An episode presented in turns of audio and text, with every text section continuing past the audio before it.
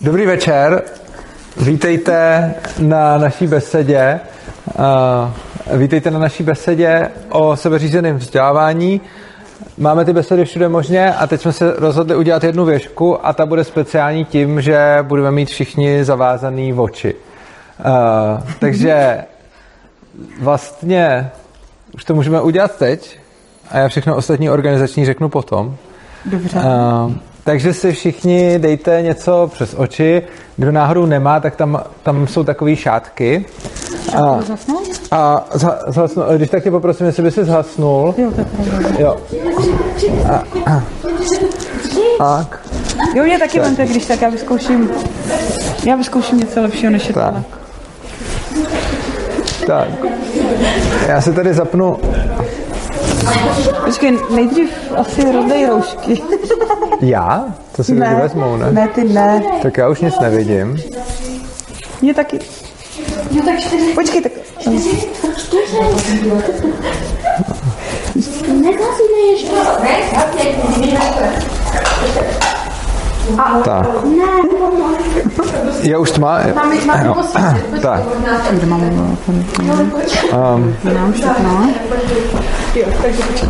tak. Mám.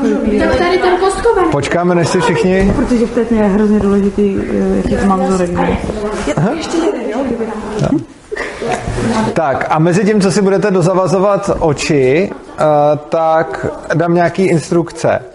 Za prvé chci říct, že všechno, co se tady říká, se nahrává.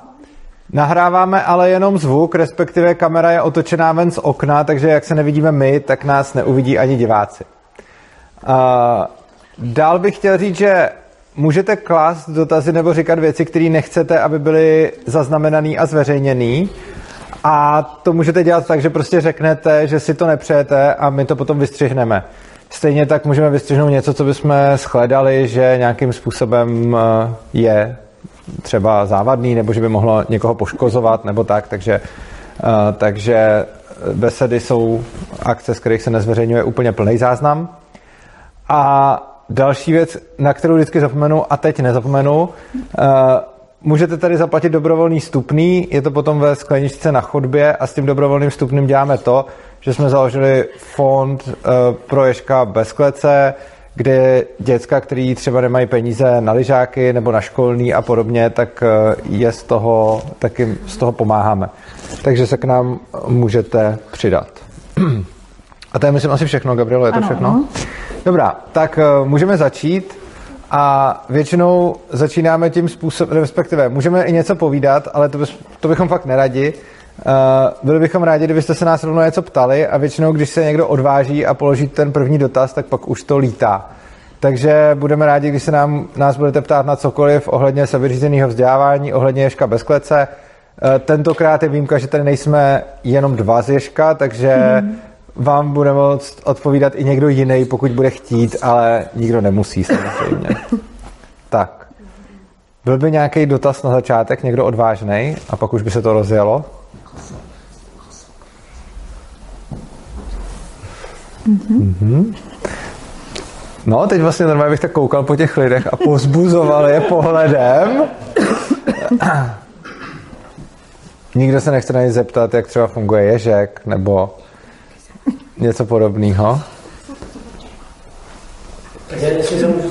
Super, skvělý. teda to jako Já se chci zeptat, v čem spatřujete výhody eh, rozhodování eh, vlastně koncenzuálního oproti demokratickému a jestli to vidíte i jako vhodný potom dál, nejenom jako ve škole, ale celospolečenství. Chceš odpovídat? No. Klidně můžeš začít. Dobře. Uh, mně koncenzuální rozhodování připadá výrazně lepší než demokratický, hlavně proto, že se mi nelíbí přehlasovávat lidi a že většina nemusí mít pravdu. Což znamená, že to, že většina něco chce, ještě neznamená, že to je rozumný a to, že něčí potřeby nejsou vyslyšeny, mi nepřipadá OK. To je můj takový osobní náhled na to, čili to koncenzuální eh, rozhodování mi výrazně bližší. Uh, potom vidím jednu ještě velkou výhodu přímo toho, co se děje v ješku. Hele, holky, já, jak normálně no, proto mám mnohem větší toleranci, ale jak mám ty zavřený oči a fakt slyším, tak bych poprosil Amalko, Jotko, Emily, kdybyste fakt byli opravdu sticha, ani nešeptali, protože já, i když šeptáte, tak slyším každý vaše slovo a fakt blbě se mi v tom mluví. Se snažím zavázat oči. Dobře, tak uh, počkáme, až si zavážeš oči a potom už by bylo ticho. Co ty na to? Tak uh, respektive můžeš si je zavázat potichu, nebo k tomu potřebuješ něco? Můžeš, dobře, děkuji. Tak jo, tak, uh, tak kdyby potom byl nějaký problém, tak, tak řekni. Uh, takže mm, důležitá věc, kterou spatřuji jako výhodu v koncenzuálním rozhodování přímo tady věšku, je potom to, že v momentě, kdy se snaží, kdy máme možnost někoho přehlasovat, tak to, co člověk dělá, když chce prosadit něco, je, že se snaží získat tu většinu a získat tu sílu a převálcovat ten zbytek. U toho koncenzuálního rozhodování lidi, tím, že nemůžeme někoho přetlačit a že i když bude 20 lidí něco chtít, tak i jeden proti je dost, tak se snaží vymýšlet řešení, která jsou vhodná vlastně nějakým způsobem pro všechny. A vidím to hodně rozdíl mezi Ješkem a mezi v podstatě celým vnějším světem, nebo téměř celým, že les, kde ve vnějším světě vidím právě to, když někdo něco chce, že se snaží uh, přetlačit ty lidi a sehnat jich co nejvíc na svou stranu, aby ta menšina měla smůlu. A tady věšku právě často vidím to, že když se prostě dá nějaký návrh a někomu se nelíbí, tak hned začnou ze všech stran padat jako další návrhy a hledá se takový, který vyhoví vlastně všem. A co se týče použití celospolečenského koncenzu, tak uh, myslím si, že není možný něčeho takového dosáhnout, ale zase na druhou stranu já jsem si před nějakou dobu myslel, že nebude možný dosáhnout koncenzu ani v těch několika desítkách lidí, kteří jsou tady. Uh, a jde to. To stejně nemění můj názor na to, že celospolečensky by to asi nešlo, ale vlastně od doby, co jsem věšku, tak ten způsob rozhodování je něco, čemu se hodně věnuju a musím říct, že svoje názory na to dost přehodnocuju, takže kdo ví, k čemu dojdu někdy v budoucnu. Chceš tomu něco říct? Mm-hmm. Tak děkuji za dotaz, může někdo další klidně.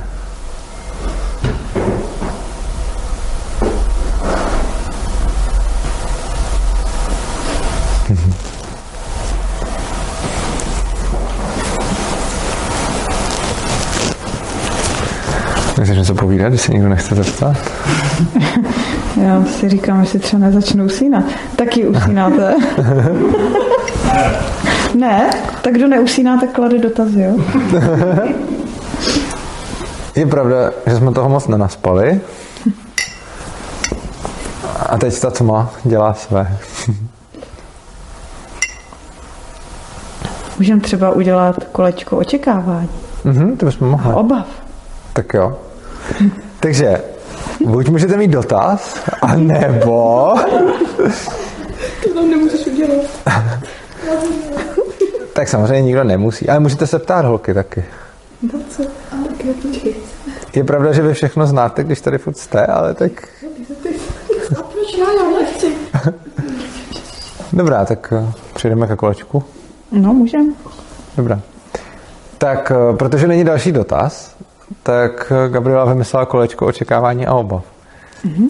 Kdyby ten, kdo chce, řekl, co se tady od besedy očekává a případně jaké má obavy, nebo ještě něco dál, bys to rozvedla? Může být tohle nebo cokoliv dalšího. Nebo cokoliv dalšího, co nám můžete říct.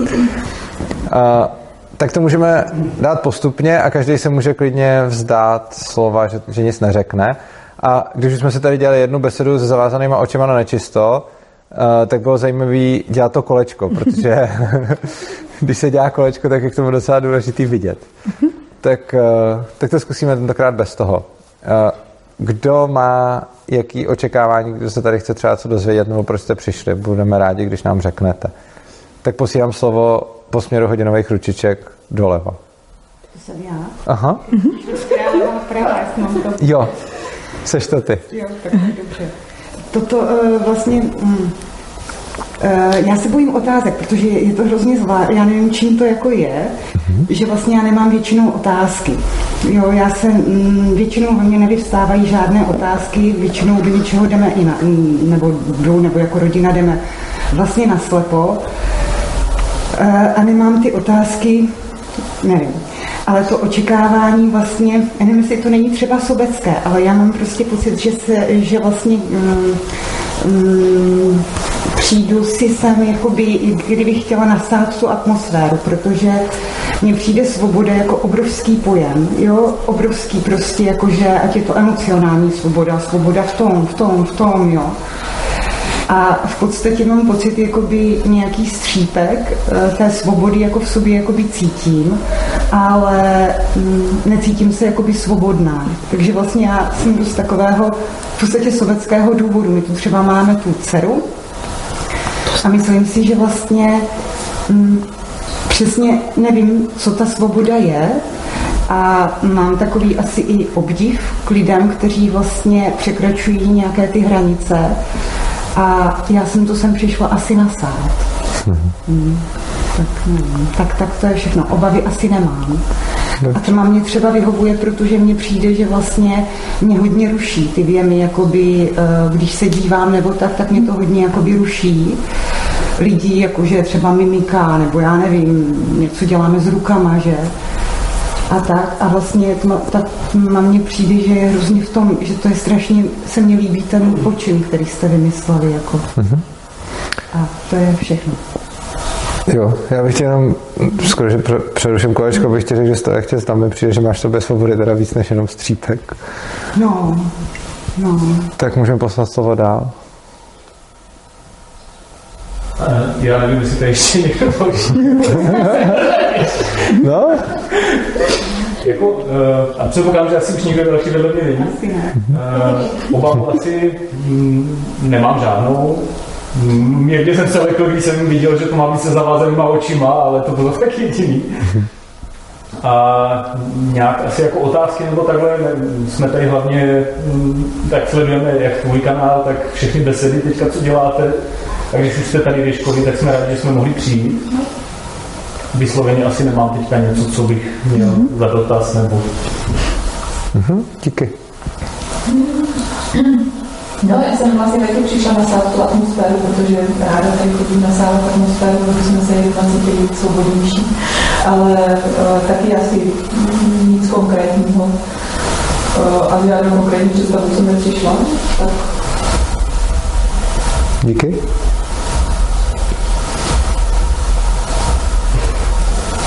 Kdo se cítí být dál v kolečku? A můžete klidně říct, že nebudete mluvit a předat to dál? Jasně, asi tady mě nekontroluje, přeskočila, tak se. Um, já jsem chtěla myslet strašně super otázku. Nicméně, mě zajímalo, já jsem pár dní zase poslouchala, co jste měli. A zajímalo mě, jaký typ otázek máte rádi, ale myslím, že to je fakt jako těžký odpovědi a jsou jako originální. Protože tam se toho hodně opakuje těch témat, že to nemluvíte, tak to jsou takové jakoby fakt wow otázky, že jsou jako prostě parádní pro vás. Tak co, jaký máš ráda otázky? To už teď jako budeme odpovídat. Jo, nebudeme? No, asi to, ne. tak, uděláme, tak si to zapamatujeme a doděláme kolečko. No, snažím se, tahle na palci, Jo, jo. dobře, pamatujeme si Štěpánku. Tak. Na palci. já mám otázku, co si slibujete od té knihy? A očekávání já jsem tady byla na tom honítání filmu, takže co je vlastně, já vlastně chci zjistit, co je zač ten Urza. Takže tak. A no jako z besedy nemám obavy, ale spíš tak jako moje životní pozice je, že uh, děcko tak nějak jako vstřebalo co se tak v naší kultuře zhruba očekává od toho prvního stupně. A, ale Já furt mám tendenci jako mu ukazovat strašně moc jako krásných, zajímavých, vtipných, důležitých, zásadních věcí o světě, protože prostě mám v sobě jako fakt velký strach, že když ho nechám být, takže si potom zpětně budeme muset říct, že ho ta matka do toho života jako nevybavila tak kvalitně, jak mohla. A je teda doma. Tak je to pro mě taková otázka. Teďka mu bude 10 let. Jo, ale ten problém s tím je, že už to začíná se jako fakt hodně třít, že prostě desetiletý disko, to už prostě nějaká matka, to fakt jako ne. Takže to slova jsem chtěla asi říct. Děkujeme. Ale Gabriela, jsi si jistá, že jsme schopni si ty otázky? No, začínám se to trošku bát. A, takže bychom rovnou Protože mě, mě odpovídali. pomáhalo si to zapisovat. No, Což teď jako... a když jsme jsme dokázali zapisovat, i hajku jsme zapsali. Mám otázky a za druhé, co myslíte jako s tou tmou? Dobře, tak, eh, tak začneme rovnou odpovídat a pak pokračovat v jo, no. Dobrá. Tak začneme asi Štěpánkou. Mhm. Dobrá, tak eh, chci říct, jaký otázky máš nejradši? No, uh, já začnu těma, který nemám ráda. Uh, už mě nebaví otázky na technologie. Ty mě vytáčí úplně nejhorší varianta, je, když přijdou nakonec, když už si začínám myslet, že tentokrát ne a ono jo. To bylo minulé, co? No to bylo minulé, ale zvládlo se to. A po dvou hodin, dvě hodiny nepřišlo. Ano. A mm, teď, co mám ráda, asi všechny ostatní, bych tak nějak řekla. Jakože, eh, co mě asi nejvíc nutí přemýšlet, tak eh, otázka typu, jakože jak to děláš, jak si to pouštíš, na to se mě těžce odpovídá, protože to tak nějak jako Prostě to nějak žiju, mám to v sobě a uh, jako asi to nedokážu úplně předat a popsat uh, na venek. Takže jakože to je uh, těžká otázka pro mě a složitě se mě na ní odpovídá, ale zároveň, když se z toho vyvine nějaká zajímavá diskuze, jak je to fajn. Já mám asi nejradši otázky na takový to, jako jak připravit dítě na něco a jestli není dobrý dítě připravit na to, že život není jenom to příjemný a spíš takový tyhle otázky na to, na to sebeřízení a no, spíš na takový to jako jak připravit dítě na něco a no, ty, ty mám asi, asi nejradši, no. A obecně to sebeřízení mě baví, technologie mě ku podivu neštvou, otázka na technologie. a pak je možná typ otázek, který vím, že jsou potřeba, připadají mi velice jako důležitý, ale zároveň mě trochu nu- nuděj. A to jsou taky ty technické otázky, jako co je třeba byrokraticky splnit, aby ta škola něco. A jako tam uznávám jejich absolutní důležitost, ale zároveň mě nebaví. No. Takže tak. A jo, když odpovíme na další, co se týče, Štěpánko, je to zodpovězeno takto? Dobrá. A děkujeme za, za otázku. Uh, další byl ten cíl té tmy. Jako my nemáme zase tak hluboký cíle. Uh, my jsme před časem byli spolu ve tmě a, a když jsme jeli zpátky z té tmy, tak nás po cestě napadlo, že bychom mohli udělat besedu se zavázanýma očima. A jakože rádi, vla- vlastně rádi zkoumáme, co se stane, když. A tak nás napadlo, po té, co jsme strávili tři dny ve tmě, že by bylo třeba dobrý strávit besedu ve tmě a jaký to asi bude. Takže spíš zjišťujeme a chceme vědět, jak se nám to bude líbit, jak se to bude líbit vám. Nevím, jestli tam máš ještě něco dalšího ty. Jo, že jakože uh, mám tmu spojenou jako s příjemnýma pocitama, že třeba mám ráda i takový to, když se člověk uh, zaleze ve tmě, že třeba venku hnusně a teď, uh, teď, teď si zalezete někde, někam do tepla a uděláte si právě tu tmu, takový ty uh, noční hodinky, tmavé hodinky. A mám to spojený s příjemnými pocitama a přijde mi, že ta tma může někomu i pomoct v tom, jakože se zeptat na něco, na co by se třeba nezeptal, právě proto, jak eh, tady padlo, že někoho může rušit to, jak se lidi dívají. Takže mohlo by to pomoct právě třeba i těm, eh, kterým vadí pohledy druhých. eh. Takže já v tom vnímám nějaký pocit bezpečí, že by tam mohl být. No a pak jsme tam měli to o, Jo, tam byla ta otázka k tomu předávání dítěti, tomu všeho krásného na světě. Chceš No. říct něco? Jakože eh, já si myslím, že stejně nikdy eh, nepředám všechno krásný na světě. A kdybych to měla nějak jako si vytvořit nějaký seznam, tak eh, budu mít pocit, že pak budu potřebovat to nějak dodržovat a směřovat to k tomu, abych teda viděla, abych si mohla očkrtávat seznam.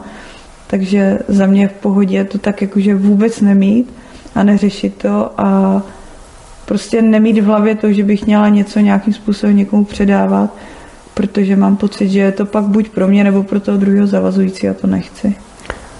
Já to mám asi...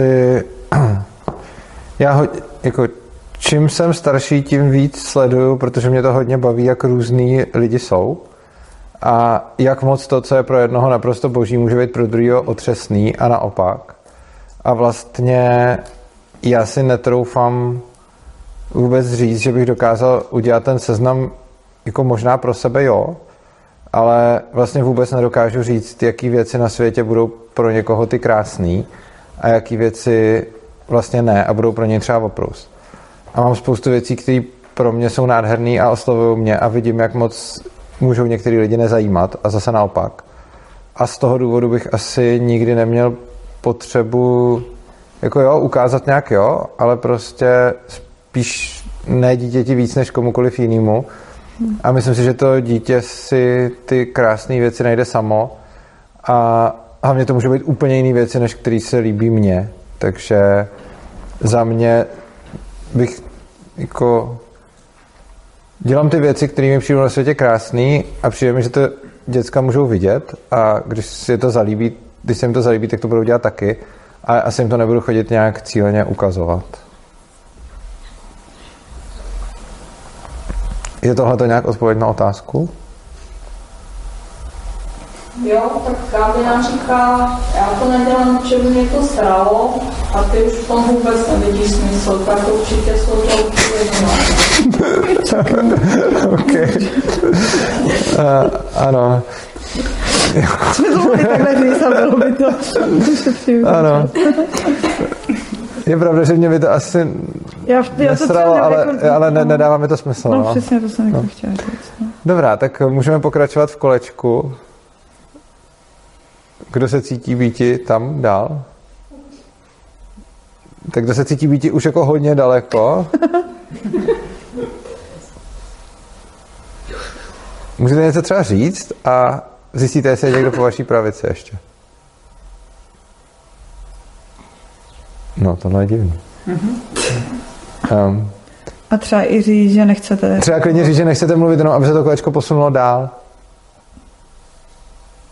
Dobře, tak uh, Je potřeba jít na další stranu. asi ano. Nebo já vím, že po mé pravici někdo. Já to taky vím. Aha. Aha, no, taky někdo furt poslouchá nějakou hudbu, nebo jak to tak možná má sluchátka a neslyší nás? Slyším. Aha. A chceš něco říct? Já jsem tady tak na půl, já se snažím vydělat tu besedu i online poradu, i jiný školy. Aha. Ale neposlouchám. Jo, a máš u toho jako zavázaný oči? Aha, dokonce tak, dobře. Takže Jo, neslyším, takhle. nevidím. Nebo... OK, tak, tak, tak můžeme přejít dál.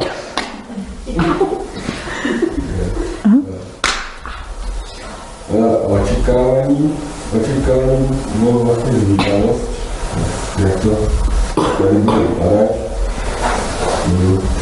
A možno to je trošku jako té, jsme si byli jakým spolem, nebo každý z vás. Mě, mě zaujalo to, že víme, je jako zajímavé, ale myslím si, že tak má dávat prostor na vnímání samého seba a co jsem od kamarádů no, slyšel, tak je to o tom, že eh, budou zavřeti sami a vlastně budou len so svými vlastními myšlenkami. Tak, no, že jak, to může být, keď je ještě s někým dalším? Tak se dělají buď takhle jako pro jednoho, aby tam byl zavřený se svýma myšlenkama, anebo pro dva, aby tam mohli třeba pracovat na svém vztahu. A my jsme tam byli dva.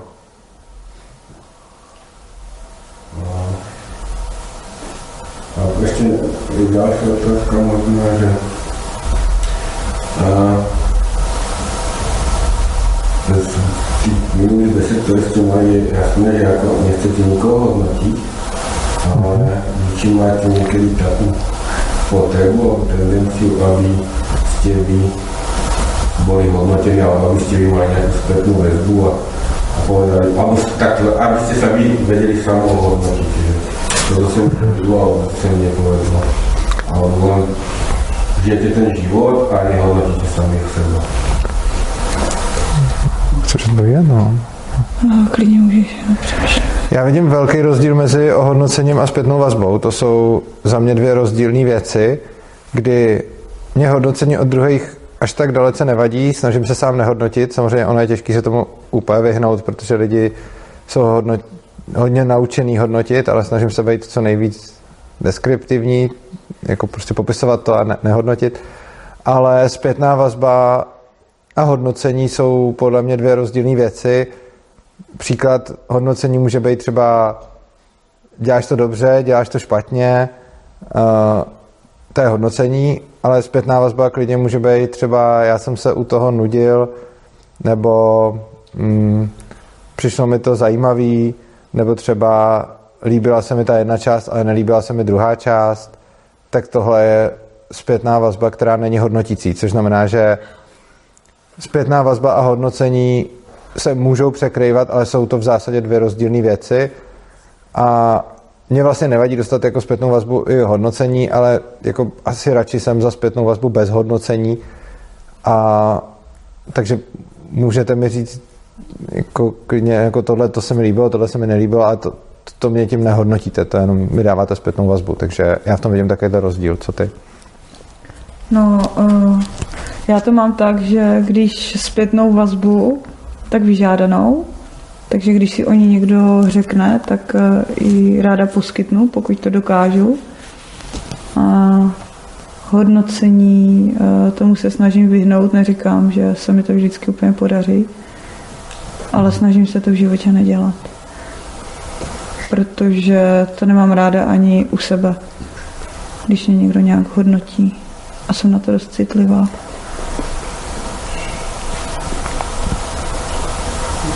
Moje otázka byla taková, že jestli si vy, sami se nedáváte zpětnou, kdyby Jo, eh, já sama sobě si dám zpětnou vazbu, už se hodnotím velice tvrdě, takže uh, uh, umím si to sázet pěkně. uh, já se snažím sebe nehodnotit, ne vždycky mi to jde. Uh, když už, tak se snažím, když mám tu potřebu, tak se snažím spíš, pokud bych třeba viděl něco špatného, tak se snažím i třeba vidět něco dobrýho a nějak se pochválit, ale spíš se snažím věci prostě nehodnotit a nejenom okolí, ale i sebe. A ne vždycky to jde, protože myslím si, že je velká škoda, že vlastně nás klasické školy, ale vlastně i klasická výchova, celá naše společnost vede k jako neustálému hodnocení všeho. A já jsem si to kolikrát ani neuvědomoval a potom jsem narazil na nenásilnou komunikaci od Marshalla Rosenberga, je to Nonviolent Communication v angličtině, můžete si to najít na YouTube. Jsou to naprosto skvělé přednášky, kde vlastně povídá o způsobech myšlení, komunikaci, přemýšlení. Je to nějaký mírotvůrce, který fungoval jako diplomat a podařilo se mu třeba, jako jednak to byl nějaký poradce vztahovej, ale taky se mu podařilo třeba usměřovat nějaký fakt kmeny, který spolu válčili a vraždili si rodinný příslušníky a on dostal ty lidi k jednacímu stolu a pak s ním mluvil. A právě jeden z jeho jako velkých přínosů, minimálně pro mě, je nehodnotit a věci prostě popisovat. A mm, snažím se o to, ne vždycky mi to jde. Ale umím se ohodnotit i hezky a myslím si, že vlastně, když se hodnotím, tak uh, spíš asi pozitivně než negativně, ale snažím se nedělat ani jedno.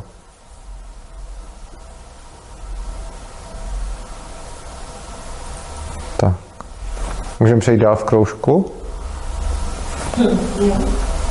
Já zkusím mluvit blaže, to si dělat i takový pohodlí, takže mi to velice vyhovuje ta tma. A vlastně to byl jeden jako z aspektů, že jsem se hecla a přišla jsem. Mě to jako nalákalo, pěkně. A druhá věc vlastně mě nalákala, že se věškový cítím velice eh, jako uvolněně. Právě bez nějakých vyškrocení a tak. Takže jako zase opět mám nějaký jako nasátí té atmosféry a když nějak beseda při přinese zase nějaké jako myšlenky, o kterých si můžu tak jako přemítat, nějaký názory nějak zpracovat, tak jedině dobře. A mám jednu jako velkou obavu, že jsem svému muži slíbila, a že přijdu domů, abych ho vystřídala, že chci jít někam hrát na kytaru. A už předem jako vyšlo do obavu, že nepřijdu včas, tak uh, jenom jsem se chtěla zeptat, jak dlouho třeba tady mm-hmm. to trvá. Aha. Jestli... No, my tady máme takovou časomíru speciální a to je, že Štěpánka potřebuje odejít v půl osmí a dala se na to budíka. A takže až se bude loučit, tak budeme vědět, že bude přibližně půl osmí. A Pavlína potom potřebuje odejít v osm, takže až se bude loučit, tak budeme vědět, že je osm. A to jsou naše tady momentálně jako časový ukazatele největší. Super, tak eh, já se ještě pánku asi s tebou nějak uh, připojím. Dobře. tak. Mně se vlastně líbí, jak sem lidi chodí nasávat do Ješka tu atmosféru, protože to dělám taky. A těžko se odsud odjíždí. Tak jo, můžeme posunout kolečko. Tak asi už Já po očekávání jsem vlastně nevím, jak to jako formulovat, ale asi to vlastně souvisí s tím, jak jste všichni před říkali, že chtějí nasávat atmosféru, já to mám jako podobně, ale přijde mi, že dřív jsem vůbec jakoby, když jsem byl úplně klasický v tom systému, dokonce jsem prostě dělal na úřadě. Byl jsem tam úplně v tom dvoře a pak najednou jsem narazil na brzou knížku a od té doby vlastně se mě ten život převrátil úplně jako jinam. A vlastně všechno, mně přijde, že všechno jako se to zlepšilo, jako vztahy s lidma a všechno se s lidma teďka skvělý vztah. To jsou jako velký, jsou ještě malíší, jako pět, pět a sedm roků. Ale prostě nevím, jako vnitřně mě to táhne prostě vždycky tady na nějaký takový setkání. A chtěl jsem se podívat dneška, to jsem mě splnil teďka, dokonce i s prohlídkou jsem to měl. Takže děkuji děvčatům, co mě provedli. Obavu asi žádnou nemá A ještě jsem jenom mě tak jako napadlo, jak jste se tady bavili o tom hodnocení. Takže mně přijde, že je důležitý i na té druhé straně, že ten vlastně, kdo je hodnocený, že vůbec vlastně to nemusí jako si k sobě pustit nějaké hodnocení mm-hmm. a nemusí mu to vůbec vadit. A jako může ho hodnotit, kdo chce vlastně se ho to vůbec nedotkne. Takže já jsem šťastný, že tady můžu být.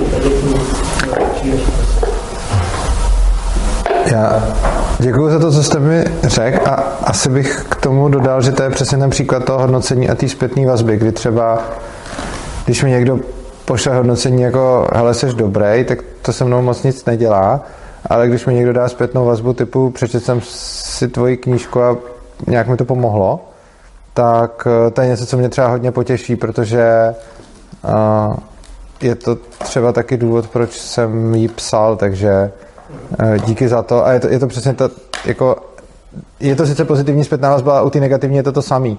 Jako když mi někdo řekne, že jsi dobrý nebo jsi kreten, tak si z toho moc ne, neodnesu. A když mi někdo řekne, přečetl jsem si tvoji knížku a nějak mě to změnilo život k lepšímu, tak to je, to je dobrý. A když mi někdo řekne, prostě třeba nudil jsem se na tvý přednášce, tak se ho vyptám, proč se nudil, abych to mohl příště udělat líp. Tak, můžeme posoupnout kolečko?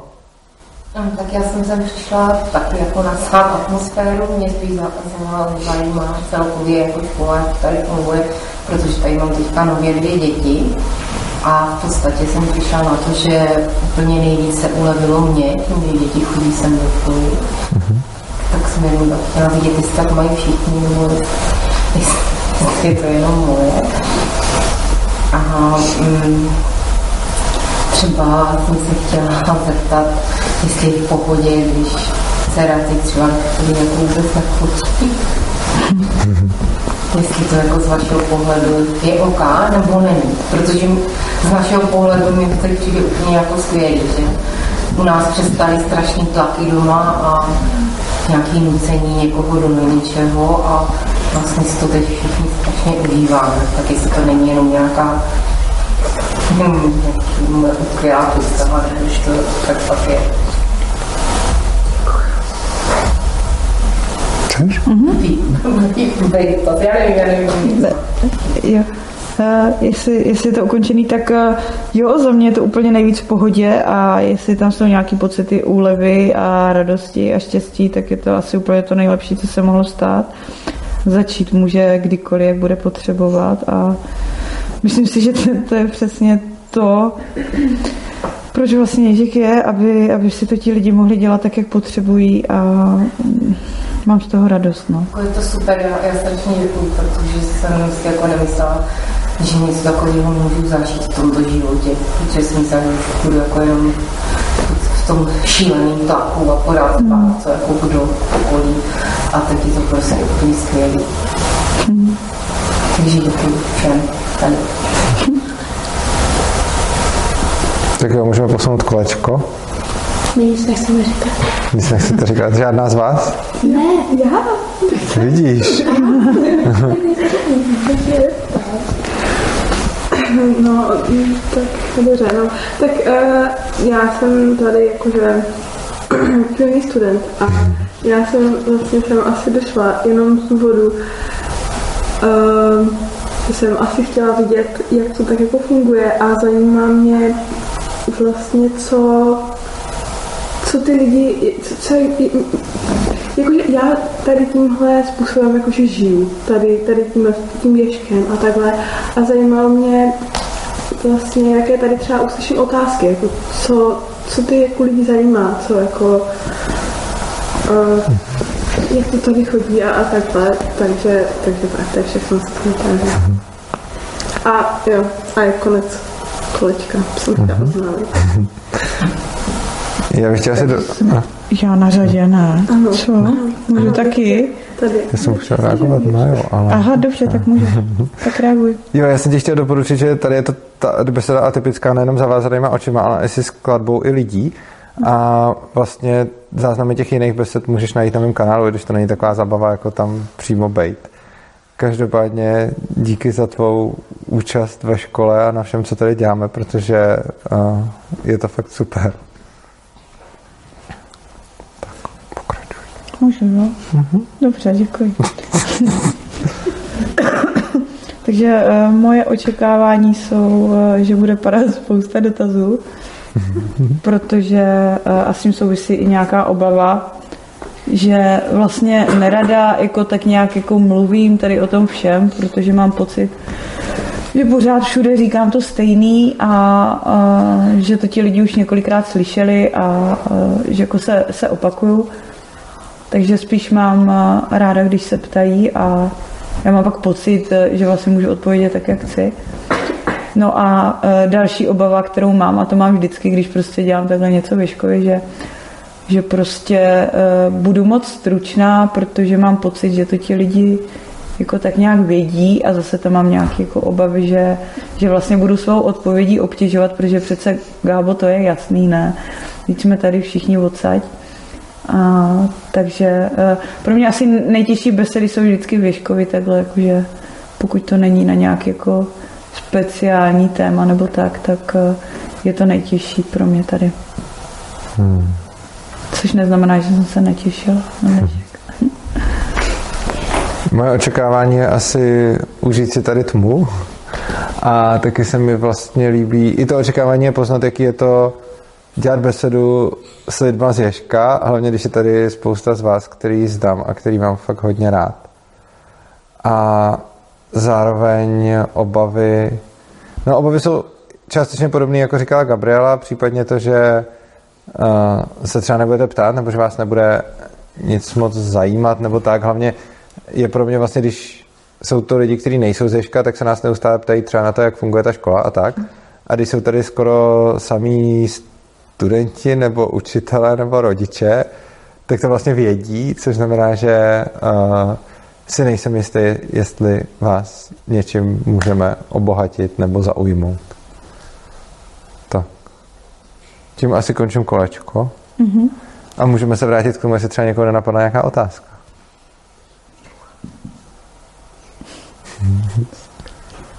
Nic? Tak můžeme mluvit, nebo co budeme dělat? Nebo můžeme ukončit besedu. Můžu se jenom tak zeptat, jako ano. se netýká školy, ale co vlastně pro vás znamená svoboda, jako pro každého z vás, jakože mm-hmm. máte jako vůbec jako svou svobodu, jakoby, nebo Chceš? Ne, to je skvělá otázka. Jo, přemýšlím si... Uh... Tak mám mezi tím? No, klidně můžeš, to mě odvedeš o to, ale klidně. Ne, ne, no, dobrý, ne, ne, ne, ti to nechám. Fakt? To, dobrý, fakt? Pojď, jo. No dobře. Jo. já asi hodně rozlišuju svobodu na vnitřní a vnější, mm-hmm. kdy vnější svoboda je pro mě vlastně totožná s respektem k vlastnickým právům, včetně sebevlastnictví, takže v momentě, kdy nikdo neomezuje moje sebevlastnictví nebo nakarání svým majetkem, tak, jsem, tak mám vnější svobodu a že si teda můžu dělat, co chci se svým tělem, se svými věcmi, můžu dobrovolně kooperovat s lidma a nikdo mě k něčemu násilím nenutí, čili to je pro mě vnější svoboda. A vnitřní svoboda, ta je výrazně těžší, tu takhle jednoznačně definovanou nemám a přemýšlím o ní už dlouho. A svoboda je pro mě téma, který si řeším už v podstatě od dětství. Je to možná asi moje nejdůležitější hodnota, nebo ještě společně s láskou jsou to dvě nejdůležitější hodnoty. A vlastně je to o celoživotním poznávání. Navíc cítím nějaké svoje poslání v objevování svobody a předávání toho, co objevuju jako dál. Což znamená, že mm, nad tím fakt dlouho dumám, přemýšlím, objevuju a třeba to, jak jsem teď vystřelil na začátku v podstatě nějakou definici té vnější svobody, tak to jsem dřív třeba takhle vůbec nevěděl a neuměl a vůbec jsem se v tom nechytal. A tu svobodu jsem měl součenou a prostě jsem ji zkoumal jako celek. A pak se mi vlastně rozdělila takhle nějak na tu vnitřní a vnější, kdy jsem se hodně zabýval tou vnější svobodou a po nějakých třeba 15 nebo 20 letech, co ji řeším, si myslím, že té vnější svobodě už mám nějakou míru porozumění, že se cítím i že jsem schopný o tom mluvit a nějak to předávat dál. Co se týče té tý vnitřní svobody, tak tam je to za mě mnohem složitější, protože ji neumím ani pořádně uchopit, definovat nebo popsat, ale zároveň vidím, že je to ještě nějaká svoboda, která se liší od té vnější a že i člověk, který má plnou vnější svobodu a nikdo ho k ničemu násilím nenutí, respektuje jeho vlastnický práva, práva k jeho tělu a všechno, tak i takový člověk si může ve své hlavě vytvořit spoustu bariér, který ho v podstatě učiní nesvobodným. A pak naopak zase můžeme vidět lidi, kteří i navzdory nějakému zjevnému útlaku si tu vnitřní svobodu udržují. A pro mě jsou obě dvě vnitřní i vnější svoboda extrémně jako zásadní, přičemž ta vnitřní svoboda hodně uh, souvisí s prací na sobě a myslím si, že tím, jak člověk se poznává a prostě nějak na sobě maká, tak si tu vnitřní svobodu může neustále rozšiřovat. A pro mě je potom hodně důležitý a, a přínosný být v, jako ve společnosti lidí, pro který je svoboda taky důležitá hodnota a který mají pro tu svobodu, řekněme, nějaký cit nebo ji žijou a je, je pro ně zásadní, protože se od takových lidí můžu učit a jsem za to hrozně vděčný. A tady v Ježku je takových lidí samozřejmě víc a já jsem za to fakt rád a mimochodem tvoje dcera je jedna z nich. A jsou to lidi, od kterých se prostě, od kterých se prostě učím. A jsem za to rád, že jsem dostal tuhle možnost. Můžu? Mhm. Takže uh, pro mě je svoboda to, jak bych chtěla žít svůj život. Netvrdím, že ve všech oblastech svého života to jak mám. Znamená to pro mě to, že můžu, ale nemusím. Znamená to pro mě taky absenci uh, veškerých nátlaků a vlastně i trestů a odměn, protože si myslím, že když je svoboda, tak tohle vůbec není potřeba. A v okamžiku, kdy do toho začne vstupovat právě ta nesvoboda, tak eh, to souvisí s tím, že potřebuji někoho někam dotlačit a může to dělat buď po dobrým nebo po zlým a všelijak to stupňovat. A v tom mi není dobře a nechci to takhle mít. Takže to je asi tak, jak to mám.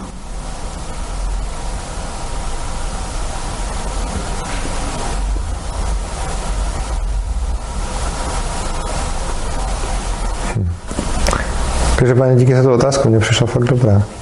Chcete se ještě někdo na něco zeptat? Já nyní mám tak smutno trošku při setkání s tím vnějším běžným světem, kde mají určitě tendenci někoho hodnotit a brát svobody a, a, a tak. A jo, mě jo.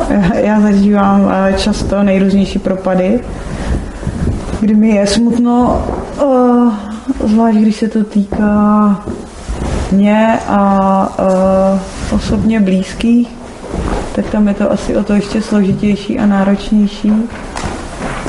A jo, je mi z toho často smutno. Hmm. Já mám ten svět nějak fakt hodně rád. A i když občas vidím nějakou věc, která se mi třeba úplně nelíbí a možná jako určitě někdy pocítím nějaký smutek, tak ale v principu ten pocit moc nemám, protože jsem v tomhle směru spíš optimista. A když se podívám na to, jak nesvobodně žili lidi v minulosti a o kolik svobodnější společnost máme teď, tak eh, mě to vlastně naplňuje dobrým pocitem a vděčností. A i když považuji za hodně důležitý ukazovat na nesvobodu, kterou ve společnosti máme a že je tam hodně, tak protože je to potřeba k tomu, abychom se někam posouvali. A určitě bych netvrdil, že žijeme ve svobodné společnosti, protože k tomu má ta společnost podle mě extrémně daleko, tak uh, žijeme ve společnosti, která je pořád svobodnější a svobodnější. Neříkám jako v každém rohce, protože třeba za posledních 30 let se ta svoboda snížila, jako když po revoluci byla míra svobody relativně velká, tak teď se pořád zmenšuje. Ale když se na to podívám jako z nějakého delšího časového horizontu, tak uh, mi přijde, že teď je ta svobodnost, společnost svobodnější, než byla prostě před dvěma sty lety nebo před, před pěti lety a že to jde jako k lepšímu, takže uh, v tomhle jsem optimista a co se týče mých pocitů, tak naopak právě daleko silněji se ve mně ukládají ty pocity toho, když se potkám s nějakou svobodou nebo s něčím hezkým, než když se potkám s něčím nepěkným. Což znamená, že vlastně asi bych nedokázal obecně říct, že jsem nějak globálně smutný z vnějšího světa, byť jsou nějaké věci na tom světě, které považuji za smutný, tak ale ve výsledku mi ten svět připadá vlastně úžasný a já ho jako vlastně hodně miluju. Takže když vidím svět, tak je pro mě fakt krásný. A to Samozřejmě Ježek je ještě takový ostrov, v tom světě taky je ještě krásnější, ale i ten svět okolo mi připadá hezký. Já se taky jako utěšuju tím, že jsme dřív žili mnohem víc, neumí svobodně než teďka, ale Holky, prosím, já fakt neslyším, co se říká, prosím. Děkuji. A vlastně s tím souhlasím, jak jste řekla, ale někdy toho je prostě moc, se to jako navalí, že a, a kor, když jako vidíš, jak je ten svět, nebo jak, jak je hezký, jak může být krásný a tak přijdou ti zlí lidi a ukážou, že jako ten hezký to není. Já třeba, no, Třeba často záleží, jak ten člověk je, že mně třeba přijde, že si to hodně tvoří ten člověk sám. No já mám právě, pardon, že skáču řeči, já mám spíš jako opačný problém, že já se tak půjdu na tom obláčku a mám pocit, že ten svět jako krásný a úžasný a vždycky mi něco jako přijde a se nezí k zemi, nějaká osoba. A já jsem spíš jako člověk, že vidím ty věci z té hezčí stránky a mám pocit, že se to hrozně moc posunulo a jako společnost celá okolo nás za posledních pár let. Ale stejně mi to přijde jako málo. No. Proti tomu, jak chtěla, aby vypadala, nebo jak by to mohlo vypadat. Já si můžu možná k těm zlým lidem, já si nemyslím, že jsem potkal zlýho člověka. Jako, Myslím, že jsem spíš potkal lidi, kteří byli třeba hodně zraněný nebo v prdeli nebo tak. A potom tím, jak sobě mají tu bolest, tak ji šíří dál na ostatní. A myslím, že všichni šíříme ven to, co máme v sobě, takže čím se cítíme líp, tím líp se pak cítí naše okolí, stejně jako když jsme hodně v háji, tak, tak to taky posíláme dál. A myslím, že hodně záleží potom taky na tom očekávání od těch lidí, kdy třeba často potkám někoho, kdo říká jako, hele, lidi jsou svině a vlastně se mu to pořád potvrzuje. A, a myslím si, že, že na tom fakt hodně záleží, na tom, eh, na tom přístupu. Že když přijde mi, že když budu předpokládat, že někdo je svině, tak mám daleko větší šanci, že se ke mně zachová jako svině, než když budu předpokládat, že je férovej, protože mm, já s tím člověkem budu nějakým způsobem jednat a připadá mi, že to moje jednání hodně ovlivňuje potom jeho zpětně, takže potom můžeme mít životní postoje, které v podstatě generují z lidí kolem nás jako buď v ozovkách zlí lidi, nebo ty, kteří nás pojebou, nebo ty, kteří nás podvedou, nebo ty, kterým se nedá věřit. A pak můžeme mít životní postoje, který lidi kolem nás vlastně generují, jako říkají, okolo nás vytváří opak, protože já jsem si třeba dlouho myslel, já to mám štěstí, tolik lidí mi říká, jako nedá se lidem věřit, podrazej tě, jsou zlí a podobně, nebo něco. A já jsem si říkal, to, to je dobrý, já jsem asi hodně šťastný člověk a mám velký štěstí, protože já takovýhle lidi jako v podstatě nepotkávám. Ale pak jsem si uvědomil, že vlastně občas taky potkám, ale ani si to tak neberu. A hlavně se to děje málo. A tím, že k těm lidem se snažím přistupovat tak, že jim vlastně furt dávám nějaký třeba další šance a podobně, tak mm, se to ve výsledku jsem za to takhle rád a asi se to vyplácí, i když občas mi jako moji blízký třeba kolem říkají, že jsem v tomhle moc naivní, ale já to mám asi takhle rád a je mi v tom dobře. Jo, já bych chtěla asi doplnit eh, k tomu vnitřnímu nastavení, že se často říká i takový to, že člověk může být přece svobodný v kriminále, že jo, když eh, nějak se dokáže vnitřně nastavit.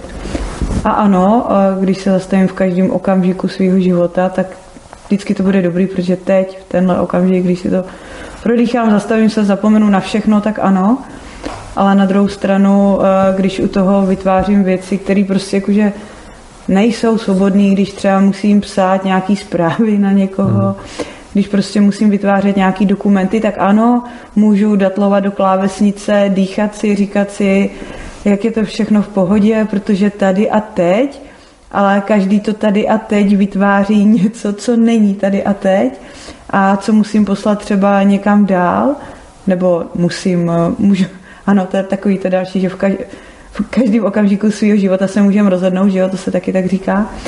A tím, že prostě eh, tady a teď něco vytvářím, tak můžu způsobovat, způsobit něco někde jinde a vlastně někdy, ať třeba v ten daný okamžik to můžu dělat tak, jako že vlastně se z toho nehroutím a není mi v tom zle, tak ale jako, že vytvářím věc, která je pro mě osobně hrozná a kterou bych třeba nechtěla dělat a ze které mi není dobře. Hmm. Takže ano, může to být o nastavení, aby se z toho člověk nezbláznil, neposral, ale na druhou stranu prostě z dlouhodobého hlediska eh, to třeba nemusí být úplně příjemný. No to hlavně myslím souvisí s tím, že um, ty tady děláš v rámci své práce tyhle ty hrozné věci, které uh, já třeba dělat nemusím, za což ti moc děkuju. A řekl bych, že i z toho potom pramení i nějaký odlišný pohled na to, protože uh, spousta té nesvobody, která se dopadá právě ze strany státu, tak je odstíňována tebou, abychom si tady my ostatní mohli žít svobodně, za což máš můj velký vděk, ale potom chápu, že ten pohled na, na ten svět bude vypadat prostě o to jinak.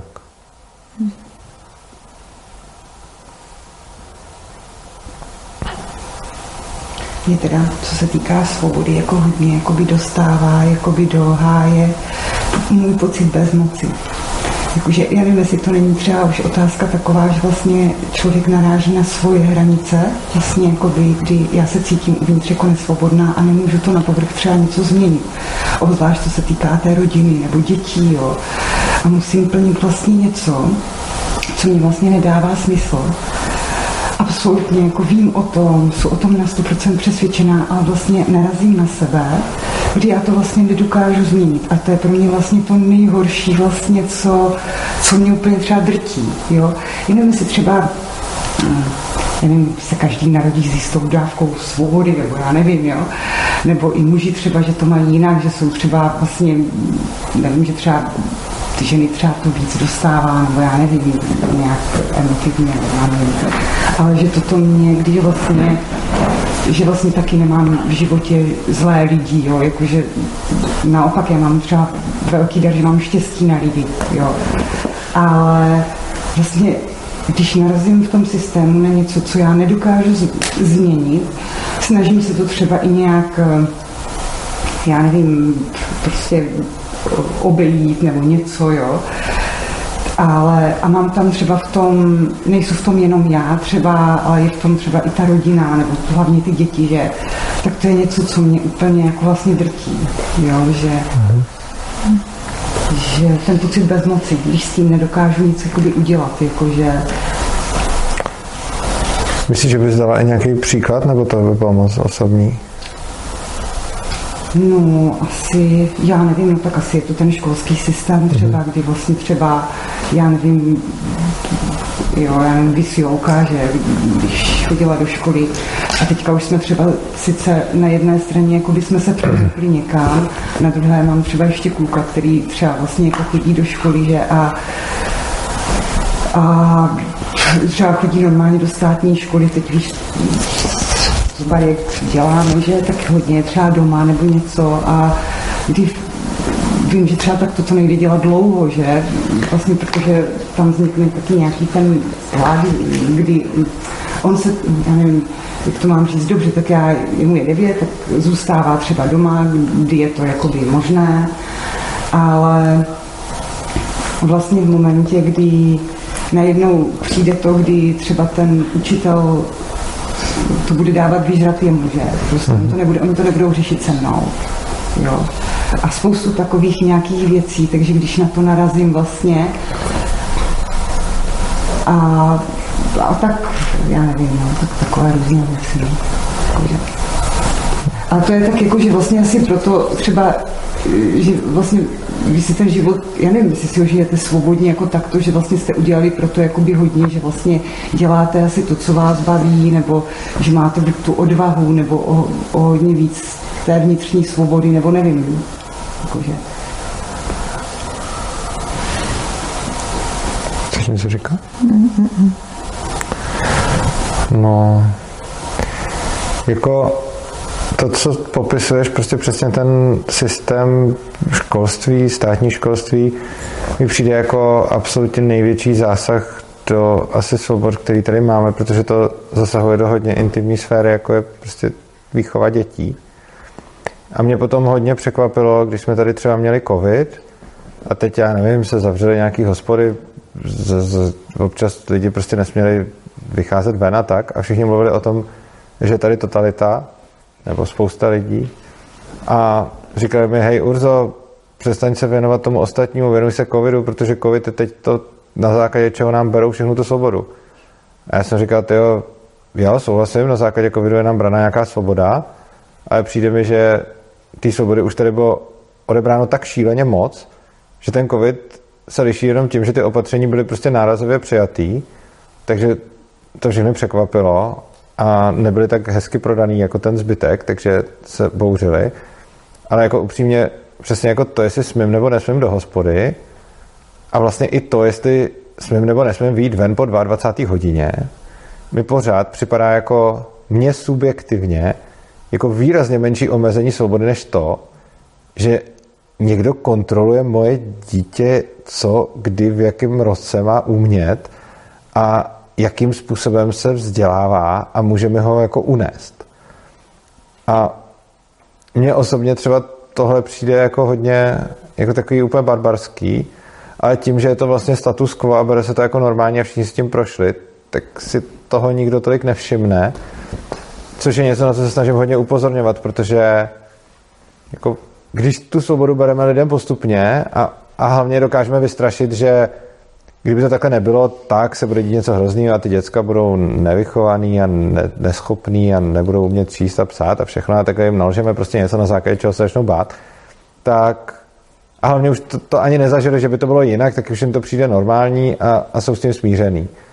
A potom najednou jim zakážete na rok chodit do hospody a, a já nevím co, a, a donutíte říct si roušky a, a tak dále, což jako je to omezení svobody, ale přijde mi, že ta reakce na to je potom naprosto nepoměrná k tomu, o kolik svobod přicházíme jinde neustále, akorát, že na to jsme zvyklí, takže se pak proti tomu nebráníme a to mi přijde škoda. Takže jako chápu, chápu tenhle ten pohled i tu frustraci z toho, protože zrovna to, co se děje v tom školství, považuji asi za jako pro mě, je to subjektivní, ono se to nedá objektivně měřit, ale pro mě je to jako asi největší omezení těch svobod, kterýho se ten stát dopouští.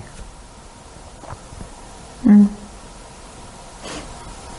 Je to, je to vlastně, že když jsem byl, jako, taky jsem měl hrozně strach, jako když měl jít malý do školy, tak jsem si uměl představit prostě, že by měl zastoupit do klasické základky ale najednou prostě se tam jako najednou z ničeho nic tam vznikla svobodná škola, jak by mm-hmm. prostě na objednávku, takže jako skvělý. Ale přijde mi právě přesně jako, že jsem prošel tím klasickým systémem a jako do té doby, než jsem si než jsem na to narazil prostě někde, vlastně když jste popříklad, jakože jsem si ani nedokázal představit, že by jako škola mohla fungovat nějakým jiným způsobem. Mm-hmm. Prostě do té doby jsem byl úplně jako jednoznačně přesvědčený, že jinak to nejde. A jako, jo, v tom vidím to, že vlastně já sám ani se prostě nedokázal si říct, aha, možná by to šlo nějak jako jinak, když jsem to nespokojený, ale to člověka nenapadlo vůbec. No tak protože když chodíme do té školy a zažijeme tam tohle, tak potom nám to přijde normální a hlavně nás to nenapadne dělat jinak. A pak vlastně všichni ty lidi, kteří si tímhle tím prošli, to potom budou dál prosazovat, protože mají pocit, že bez toho to nejde. Ale je, to vlastně je, je to vlastně hodně zásadní. Často se, nebo třeba určitých kruzích kolem svobodného vzdělávání se přirovnává škola k vězení a to spoustu lidí irituje. A samozřejmě ten příměr úplně nesedí. Na druhou stranu uh, jako domácímu vězení bych to možná přijel. No, jako vůbec to, že člověka vezmeme na docela jako nezanedbatelnou část jeho života a nutíme ho tam něco dělat a když by to nedělal a jako hodně se proti tomu vymezil, tak potom ho dokonce můžou jako unést z jeho prostředí a nasadit ho někam, kde to musí dělat. Tak to mi přijde fakt jako úplně brutální středověk. A vůbec mi to jako nedává smysl, jenom tím, jak je to status quo, tak těm lidem to přijde, že to je jako v pohodě a že se to takhle může dělat. Ale jako děti jsou vlastně jediná skupina, kterým, který ně, takhle nutíme něco dělat. S výjimkou jsou ještě jako nějaký branci někde nebo, nebo vězni, ale vlastně v naší společnosti momentálně jediný lidi, ke kterým, ke kterým se takhle chováme, jsou vězni a děti. Jakože bychom jim řekli o nějakou velkou část jeho života, že prostě musíš dělat tohle a jinak uh, prostě toho můžu i unést. Takže to, to mi nepřijde, nepřijde mi to vůbec, nepřijde mi to vůbec dobrý, ale těžko se o tom, těžko se o tom někdo přesvědčuje, protože uh, protože to všichni máme za normální a když jsme se na to zvykli, tak uh, je to taková ta klasika, jakože jo, mě taky doma byli a, a něco, a co ze mě vyrostlo a podobně. A tak každý chodil do školy a to je přece jasný. A ta škola má ještě tu nevýhodu, že mm, jako tvrdí, že má ty funkce, které vůbec vlastně lidi mají sami o sobě, třeba naučit se číst a psát a my to tady vidíme, protože dětská věšku se učí číst a psát úplně v pohodě a nepotřebují k tomu žádný kurzy čtení a psaní, to se prostě naučí sami. Ale ta škola vlastně je to jakoby učí, takže potom může tvrdit, kdyby ta škola nebyla, tak oni neumí číst a psát, což je jako lo- logický klam, je to argumentační faul, ale uh, nikoho to nezajímá, protože uh, s tím všichni emočně souhlasí, takže se na to nikdo logicky moc dívat nechce. A přijde mi to, že to je hodně nebezpečný i to, jak je to zažitý, takže se proti tomu potom těžko nějak vystupuje a potom samozřejmě ten strach z toho, co by se stalo, kdyby a jako kdyby škola nebo školka nebo nějaký jesle začaly učit děti třeba mluvit, tak prostě za nějakou dobu, když by byly jako lekce mluvení, že jo, tak jako za pár generací už bychom tady měli jako, hele, ale přece musíme dávat děti do jeslí, protože jinak by neuměli mluvit, jo. A ty lidi by si to fakt mysleli. Teď víme, že to je blbost, ale ono úplně stejně je to s tím čtením a psaním. My víme, že to je blbost, protože nejenom v škole, ale ve všech těch jiných školách podobných vidíme, že ty děti se naučí číst a psát, i když to nikdo neučí, ale stejně panuje nějaký obecný přesvědčení, že když nikdo nenutí děti učit se číst a psát, že se to nenaučí, to přesvědčení lze vlastně velice snadno, vyvrátit, ale lidi to moc nezajímá. Ono, kopec lidí si myslí, že děti se nenaučí mluvit ani když to nebudou učit. Jako kopec rodičov se snaží naučit dítě mluvit. To je auto, zopakuje auto, toto je, nevím. A, a už, rodi, už často rodiče to robí a pak, pak to prenašají ďalej. Potom na to rodiče nestačí, tak už to dávají děti do školy, aby a, je to tam naučili. To je tak, tak to, ale většinou, a jedna se páči většinou, ale velká část společnosti to taky. Hmm. A pořád vidím výrazně lepší ten případ, kdy to, to dítě učí ten rodič, než že potom... Já si myslím, že na lepší případě, když se to dítě naučí samo pozorování. A či to, či to učí rodič, rodič alebo škola, ako asi je to lepšie, keď je to rodič, ale, ale až taký veľký, čo sa týka slobodného prístupu v tom rozdiel nevidím. Niekedy to tá škola by mohla robiť lepšie, jak ten rodič. Když mi přijde, že tady v tomhle právě hraje velkou roli to hodnocení a srovnávání, Mm. že takový to jako, že vlastně něco není v pořádku, pokud to není zvládnutý do nějaké doby a to může někoho třeba znervoznět a pak si myslím, že vzniká taková ta potřeba po těch odbornících, kteří přece na to studovali někdy pět let, a, znají didaktiky a nejrůznější metodiky a potom vědí, jak na to. A, a to je právě takový to, jakože, takový to pouštění si, že eh, vlastně všechno je v pohodě a že když to nepřijde v určitý okamžik, tak je to vlastně úplně v klidu a může to přijít kdykoliv, anebo to nemusí přijít vůbec. Já si myslím, že zase jako takový nějaký nastavení, že něco by se někdy mělo odehrát a pokud se to neodehraje někdy, tak aspoň později. A pokud to prostě není, tak je to hrozný průser. A myslím si, že jsme si vytvořili nějaký jako takový, já nevím, jak to říct, uh, prostě máme v hlavách to, co by mělo být a když je to jinak, tak je to špatně a vlastně, co když je to úplně naopak, že jo? A úplně nejlepší, kdyby nemusel být hodně a, a dobře a špatně a zase jsme u toho hodnocení, no. A ještě tady k těm propadům, když jste tady o tom tak mluvili, tak uh, mě hodně naskakovalo, vlastně já jsem od prváku doučovala děcka a objížděla jsem spoustu rodin, takže od nějakých 15 let jsem prostě takhle cestovala. A tam to člověk viděl z té druhé strany, jak vlastně místo, aby ti lidi spolu konečně mohli trávit ten čas tak, jak potřebují, že když se vrátí z práce, když se vrátí ze školy, tak místo toho jim začala nějaká druhá směna a rychle něco dohnat a prostě jako nebýt spolu, ale chystat se na něco, co přijde druhý den, ale nechystat se na to, co chci, ale na to, co mi někdo přikázal, protože pokud to neudělám, tak se stane něco a tím, že vlastně to dítě je v té škole, tak já ani nemám možnost to nějakým způsobem ovlivnit, protože to dítě je vlastně blbý a nemá na to, aby něco, že jo, a když se nějak vymezí, tak je drzí a zlý a já nevím co všechno. A když tam přijde ten rodič, tak bývá často taky srovnán. A takhle to běží prostě den po dní a ty dny jenom tak jako protíkají mezi prsty pátek přijde nějaký jako výdech, v sobotu možná chvilka něčeho a v neděli už stresy z toho, že to nastane znova.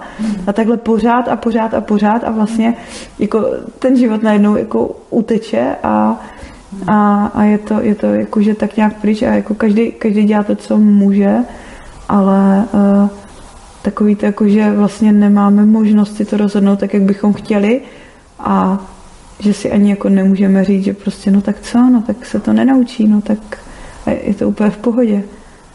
No, tak je to takový děsivý. To jsou, to jsou třeba ty propady, o kterých jsem tady mluvila. No. Otázka, či to souvisí s tou vnější nebo vnitřní svobodou? No.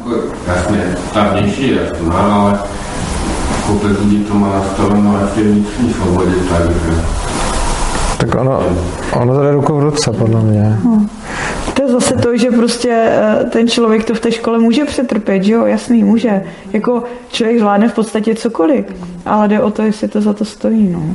A tak jsou, jsou rodiny, do kterých jste z toho vytrhli, staví toho koloběhu. Tak to je jakoby pozitivní věc, že která by mohla jako takovou tu frustraci z toho celého systému zvrátit, že jako sice jsou to jako jednotlivý třeba případy, ale podle mě jako jich je No to je sice pravda, to si říkám, tím se nějak uklidňu. Na druhou stranu, jakože nemám den bez nějakého uh, mailu nebo telefonátu, kdy mě někdo prosí, že by prostě něco potřeboval a ty příběhy prostě uh, to, to, to není jako, že nějaká sranda prostě přestěhovala jsem se pod, jako jste nejblíž, tak uh, líbilo by se mi k vám chodit, ale fakt to jsou často jakože uh, hluboký a smutný příběhy a člověk ví, že nemůže, že jako nenafoukne kapacitu. Ani, ani kdybychom měli obří kapacitu, tak stejně to tady nechceme mít nějak jako mega mega nadupaný. Takže to jsou takové situace, že prostě člověk na jednu jako stranu to chce umožnit, na druhou stranu prostě jako ta možnost vlastně není. No. Takže jsem vděčná za každou další školu, která vzniká. No. Hmm.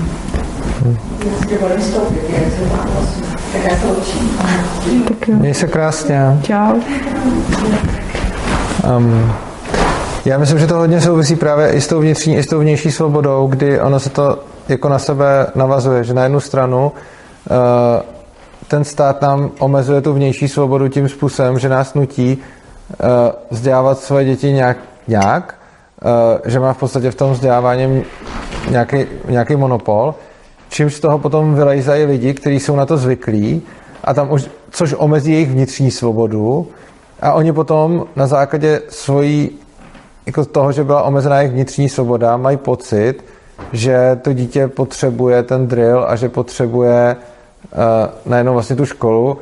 On, a, z toho zas, a tím se zase vychávají dál, že se jako ta nesvoboda se posiluje vzájemně. Oni ta vnitřní a vnější svoboda jsou sice podle mě dvě rozdílné věci, ale vzájemně se hodně těsně ovlivňují. Jak tady říkala Gabriela, jo, někdo může být prostě jako vnitřně svobodný ve vězení a jak jsem já říkal, někdo nemusí být jako vnitřně svobodný vůbec nikdy, nikde. To všechno je pravda, ale zároveň to bude souviset, takže mnohem víc, takže to vězení bude omezovat v konečném důsledku i tu vnitřní svobodu těch lidí a myslím si, že ta škola, uh, ta škola obdobně.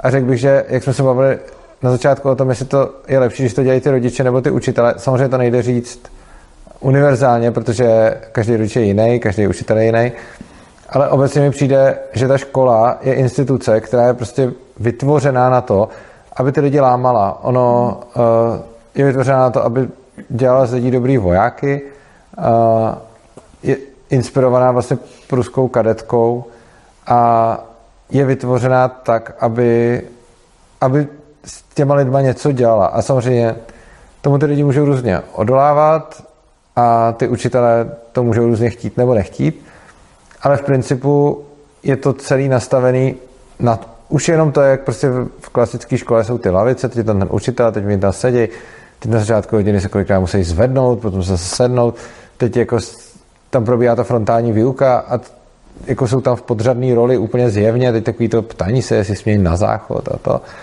A výsledek toho je, že už jenom pobyt v takovém prostředí podle mě tomu člověku útočí na tu jeho vnitřní svobodu. To neznamená, že to musí být vždycky úspěšný ten útok, ale přijde mi, že ta vnitřní svoboda je utlačována.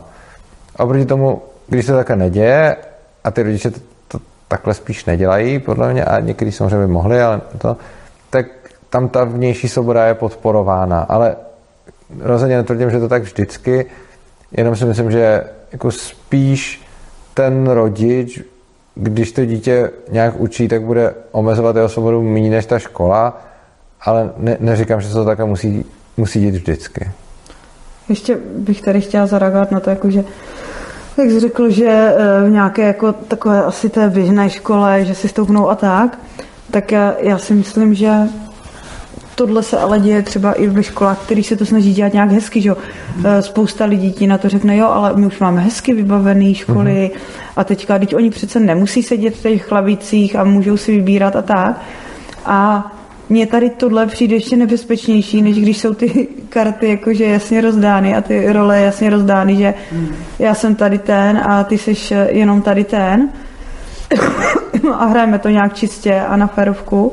Je to hrozný, já to vůbec jako neobhaju, ale je to tam nějak viditelný, než když potom jako uh, hezky někoho někam dotlačím a vlastně on to chtěl, a takhle jakože, když, když to mám rozehraný, takže já jsem to nechtěl a může tam být třeba nějaký naštvání nebo něco, tak jako vím, že, vím, že to nechci.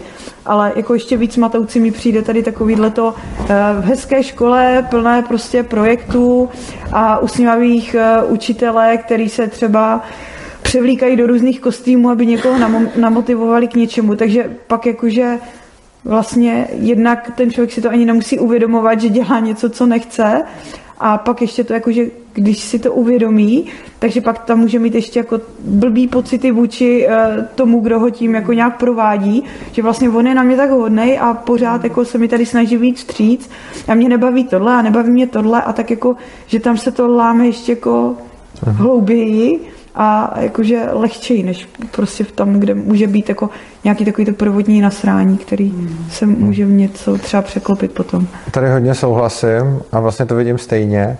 Uh, mě zase na tomhle tom hodně vždycky štve příklad finského školství, který všichni jo. dávají jako podívejte se to finské školství, to je tak skvělý, nejlepší na světě, mají tam ty nejlepší výsledky, jako jasně z těch testů prostě. Mm. A to je podle mě přesně ten příklad, o kterém, o kterém jsi mluvila. A je takových víc, kdy samozřejmě, eh, když se, když se to udělá tímhle tím způsobem, tak je to ještě hůř prohlídnutelný, než když je ten učitel zjevný tyran.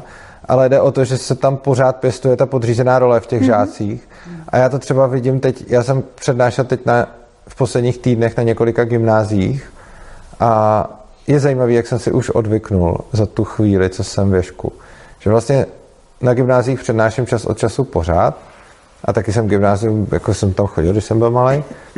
A tak si nějak tak pamatuju, co jsem mohl čekat a než jsem jako působil věšku, tak jsem prostě vždycky přišel na Gimple a řekl jsem si hm, Gimple. A teď jsem strávil teda věšku tu ten podzim, zimu a teď jsem přišel na nějaký Gimple a mě tam bylo, mě tam nebylo dobře. A, a to už jenom jsem tam vlez a teď to, jaký, jaký pocit jde z těch žáků tam, je, je to prostě jiný a mě to vlastně překvapovalo, že třeba i taková, taková blbost, jo, vešel jsem na ten Gimple a to byl přesně, jeden, jeden z nich byl takový ten, jako, jak o tom mluvila Gabriela, že takový hodně plný projektů a, a, a všeho toho, jakože to vlastně děláme hezky. A já prostě přijdu tam, teď běžejí děcka a vidějí mě, že jsem dospělák. Ani nejsem jejich učitel, ale jako zbrzděj, teď kolem mě nějak projdou a je vidět, že změnili to chování a pak se zajdou za roh a tam se zase rozběhnou dál. A prostě na tohle to jsem šíleně odvyk z toho ješka. A potom vlastně, když jsem mezi těma dětskama, tak vidím, že oni jsou, že prostě už jenom tím, že jsem tam jako dospělák a pak třeba jsem dospělák, který jim jde něco říkat, tak najednou jsem jako na jiný lodi a nejsem jedním z nich. Oproti tomu, když jsem tady, tak vidím, jak moc jsem jeden z nás tady ze všech. A že se tak bereme i s těma dětskama, že jako tam není ta, ta, ta bariéra. A vlastně, když přesně strávím, ještě to bylo, že jsem jeden den strávil tady a druhý den jsem byl na klasickém Gimplu, tak ten rozdíl je fakt extrémně propastný. A to i když se tam třeba je vidět, že i ty učitelé nebo tak, že se prostě snaží nějak se chovat k ním hezky, ale v momentě, kdy to mají nastavený na to, že prostě ten žák je v podřízený pozici, tak se můžou všichni stavět na hlavu, ale ať to jakkoliv okecají, tak t- ten obrovský rozdíl jenom z té atmosféry, která tam je, je prostě propastný. A tuhle atmosféru všechny, jako tam všichni furt vstřebávají do sebe a je to jak prostě Stanfordský experiment, kde i ty lidi, kteří byli normální, tak když je pak dali do té role, tak se potom začali chovat jako uh, začali chovat jako prostě nějakým způsobem. A i když jsem viděl to, že třeba jako mě tam pozvala nějaká učitelka, která dokonce ještě, oni mi tam chtěli ty studenti, často se stane to, že mě studenti pozvou, že chtějí ANCAP a pak to vedení zamítne. A tady byla jako nějaká učitelka, který to řekli, ona se vedení neptala a rovnou mě tam pozvala. A s nikým to nekonzultovala, pak mi to i řekla, že já jsem říkal, no, to jsem rád, že mě tady nezamítli, ona říká, to nemohli zamítnout, protože to ani nevěděli. Byla, byla fakt fajn, když jsem tam povídal v nějakých základech společenských věd a kritizoval jsem demokracii, tak ona říká, hele, to je super, vidíte taky z druhého pohledu, nechtěl byste se mnou jít učit ještě do jedné třídy, uh, já bych fakt chtěla, aby jim to taky ukázal někdo. Tak jsem si říkal, jako dobrý, prostě má nějaký kritický myšlení a i když sama věří demokracii, tak chce, aby někdo ukázal jejím studentům i kritiku. A říkám si, jako dobrý a jako byla to taková fakt fajn typka. A teď jsem přišel do té další třídy a teď ty děcka se tam postavili, když přišel do té hodiny a mě to, ne, a, a mě to úplně, vlastně, jasně, že se staví. A mě to bylo za prvý hodně nedobře a za druhý mě překvapilo, že jí vlastně vůbec ne a že jí to přišlo v pohodě a že potom vidím přesně člověka, který jako třeba je otevřený a fakt se snaží a fakt nějak jako eh, je jako ještě oproti ostatním učitelům třeba i extrémně svobodný, ale tím, jak si zvyká na ten systém a funguje v něm, tak už mu pak některé věci přijdou úplně v pohodě, jako třeba když vejdu do třídy a oni se postaví a pak si sednou, to mi přijde úplně nablití. Prostě jakože vyjdu z třídy a ty lidi musí se zvednout a sednout si. Jako už jenom tohle je prostě, jako to mi přijde nedůstojný. A já, na to jsem se vzpomněla jednu takovou příhodu, kdy jedna moje kamarádka cvičila psa, ten pes někam běžel a ona ho tam chtěla nechat běžet, ale v průběhu té cesty ho zastavila, že mu jako řekla stůj, ten pes se zastavil a pak mu řekla běž a on běžel dál. A já si říkám, dobrý, tak když chceš vychovat psa, tak jako fajn, ale tohle to potom dělají lidi s těma dětma a přesně tohle to mi připomnělo to, že prostě ty děti se jenom zvednou a posadí pro žádný důvod a je potom, když tam člověk je pořád, tak uh, ho to taky nějakým způsobem ovlivní a já jsem taky učil dřív na nějakém Gimplu a teď jsem zrovna procházel nějaký věci, co jsem z toho měl, když jsem viděl, že jsem tam prostě někde si psal k lidem, kdo odevzdal domácí úkol. Já jsem si úplně říkal, proč jsem si psal, kdo odevzdal domácí úkol, proč? A jak jsem si vzpomněl, že jsem jim chtěl nějak dávat čtyřky, abych jim nedával pětky, tak jsem jim za domácí úkol dal čtyřku, když nechtěl dělat vůbec nic. A tehdy mi to přišlo jako, ty to jsem svobodný, že jsem jako a, nikdo nemusel mít pětku, když jenom prostě přines obsaný domácí úkol. A teď si říkal proč jsem něco takového vůbec chtěl, proč jsem jim prostě ty čtyřky nedal rovnou, nebo i jedničky, nebo cokoliv si řekli. A pamatuju si, že tam na té škole jsem měl hodně třeba konfliktů s vedením, kdy uh, jsem neustále něco chtěl nějak a furt jsem to musel obhajovat před vedením, že jsem byl na ně jako v úzovkách moc svobodný. A je pravda, že člověk se fakt také posune, že tehdy jsem prostě učil na klasickém Gimplu a furt jsem řešil, že něco dělám jako z pohledu toho vedení blbě, že jsem těm žákům dával moc svobodu. A když se potom teď zpětně dívám sám na sebe, tak si říkám, ty já jsem si připadal, že jsem svobodný učitel tím, že kdo nechtěl jako náhodně nic dělat a nechtěl nikdy nic dělat, tak prostě za obsaný úkol dostal čtyřku a to mi přišlo jako cool a teď si říkám, to je nedůstojný. Takže hmm. potom, i když jsem pořád ten stejný člověk, tak fakt to prostředí má, má obrovský vliv. Tak, já bych se potřeba zeptat na něco úplně jiného. Mm-hmm. Ale nevím, jestli se to tady jako potká. Je to vlastně ta stejná otázka, akorát uh, rozvedená zase znova a z trochu jiného pohledu. Technologie. Jakože vnější svoboda a vnitřní svoboda. Protože ta moje pozice je úplně jiná. Jakože většina lidí tady právě vychází z nějaké jako nesvobody a postupně se teda osvobodila, cítí úlevu, je to super, už bych to nedával domácí úkol, ale já prostě, co si pamatuju, tak jsem vždycky byl prostě nějaký rebel. A přišlo mně, že jsem se jako v tom životě uh, do spousty věcí už rovnou nenamotala. Že jsem si vždycky jako zamyslela, co dává smysl. A jako rovnou jsem to dělala, jako že jsem si našla job, který mě nevadil, chlapa, který mě neterorizoval, drogy, které mě neubližovaly, Prostě, že jsem si jakoby hledala v té nesvobodě toho systému takovou nějakou svobodnou cestičku, abych já měla tu vnější svobodu a třeba i nějakou tu vnitřní. Super. Jenomže s tím dítětem já mám prostě vážný problém ten, že si myslím, že v nesvobodném světě, aby člověk měl tu vnější a vnitřní svobodu, tak tomu prostě nikdo nedá zdarma. A je potřeba mít buď to štěstí nebo šikovnost, aby člověk tu vnější a třeba i tu vnitřní svobodu měl. Jak člověk může mít vnější svobodu? Musí mít prostě dost peněz. Musí moc se nepouštět do nějakých velkých, ale třeba, třeba se nepouštět do politiky nebo tak. A pak je prostě vlastně chráněný, protože, jak jsem říkal v definici, když se nikdo nesere do mých vlastnických práv a nevím, nic nic dělat, tak máš dát vnější svobodu a můžeš si fungovat i tady v demokracii a rovnost. Ale to se nestane samo. Musí být jakoby, já to teďka hrozně zjednodušuju, ale musíš být nějakým způsobem jakoby úspěšný člověk, který si může tu svou linku nemůže být prodavačka v lidu, tak prostě té svobody za tolik nemá. A co se týče té vnitřní svobody, tu ti taky nikdo sám nedá, leda, že by se narodil prostě jako vyzenovaný už jako ze svojí povahy, což moje dítě rozhodně není. A vnitřní svobodu prostě získáš opět jenom tvrdou prací, nebo tím, že člověk jako se zamyslí nad spoustou věcí, buduje svoje vnitřní zdroje, snaží se jít proti všem těm setrvačnostem kolem nás, proti těm stračkám a postupně získá nějakou odolnost, aby teda ty programy na tebe zvenku nepůsobily tolik.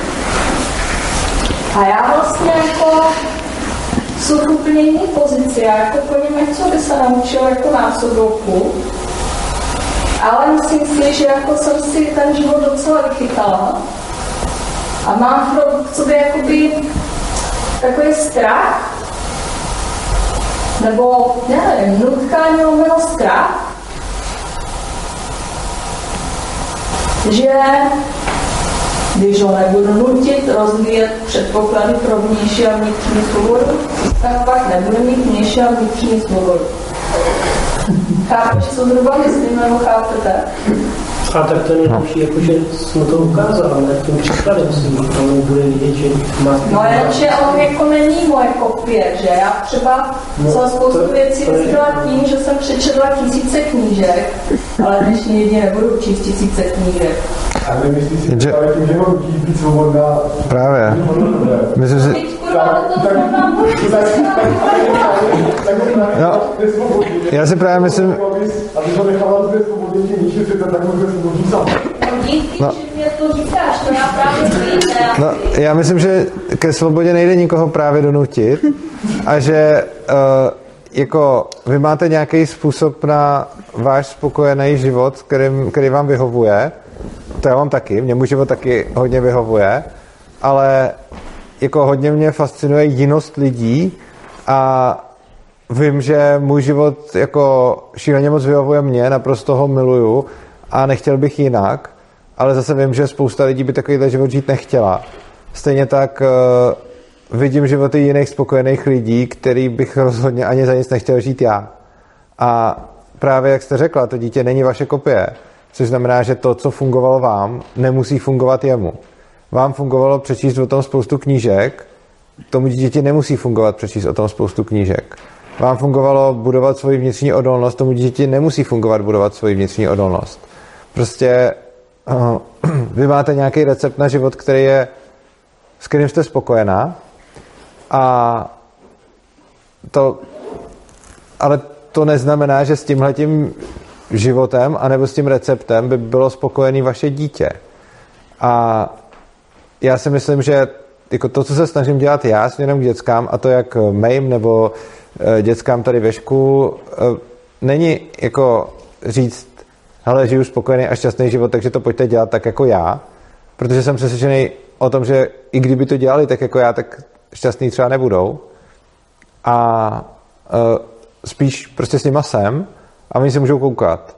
A věřím tomu, že oni sami vidí ze mě to, co si ze mě chtějí vzít a to, co si nechtějí vzít. Ale tohle rozhodnutí nechávám čistě na nich a oni si jako přijdou, když něco potřebují, oni se občas chodějí.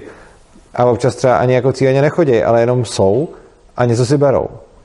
A to, co oni si berou, je podle mě důležitý nechat na nich, protože jako já jsem se svým životem fakt hodně spokojený a jsem opravdu šťastný. A mám pocit, že to, jak to dělám, dělám přesně tak, jak chci a, a neměnil bych. Ale je mi úplně jasný, že jako v tomhle nebude spokojený a šťastný každý. Tohle mají prostě lidi rozdílný a v některých věcech je to třeba pro mě úplně zjevný, v některých je to zjevný míň, ale čím víc vidím životy lidí, i třeba životy fakt šťastných lidí, tak je to pro mě jako hodně velká lekce toho, že jsme fakt rozdílní a vlastně nechci nikoho nutit k tomu, aby postupoval mojí cestou, která mě dovedla ke štěstí, protože eh, nevěřím tomu, že ta cesta je univerzální. A ještě si můžu doplnit, totiž ty moje intervence jsou tak úspěšný, jo. Já jsem ho třeba donutila, aby se naučil anglicky. Teďka je mu devět. A on prostě jede, balík, jako prostě mluví s kámošema z celého světa, naučí se, co chce, čte si, co chce, super. Že jsem fakt šťastná, že jsem si tehdy udělala projekt, moje malé dítě se naučí anglicky. Jo. A tady z té pozice je jako těžký se jako kousnout do ruky a říct si, ne kámo, musíš si na ty věci přijít sám, třeba to zvládneš, nebo se mi uchytleš, nebudu ti prostě říkat nic. Prostě blbý, no. Jako za prvý otázka je, jestli by, uh, jestli by anglicky se naučil i tak, což by možná naučil. A za druhý, uh, jako nejsem si jistý, co je víc, jako skvělá slovní zásoba a výslovnost v angličtině, anebo zodpovědnost za to, že můj život je na mě a ne na mojí mámě. Uh, já nevím, osobně bych dal radši přednost, kdybych byl dítě, tak bych dal radši přednost tomu, že budu umět hůř anglicky a budu mít pocit, že sám rozhoduju o svém životě, než že budu umět líp anglicky, ale o tom, co se kdy naučím, rozhoduje někdo jiný. Ale je to můj pohled. přijde, že tady do toho vstupují, jakože ty tvoje představy o tom, No, já ještě doplním No. krátkou úžasnou na elitářka, jo.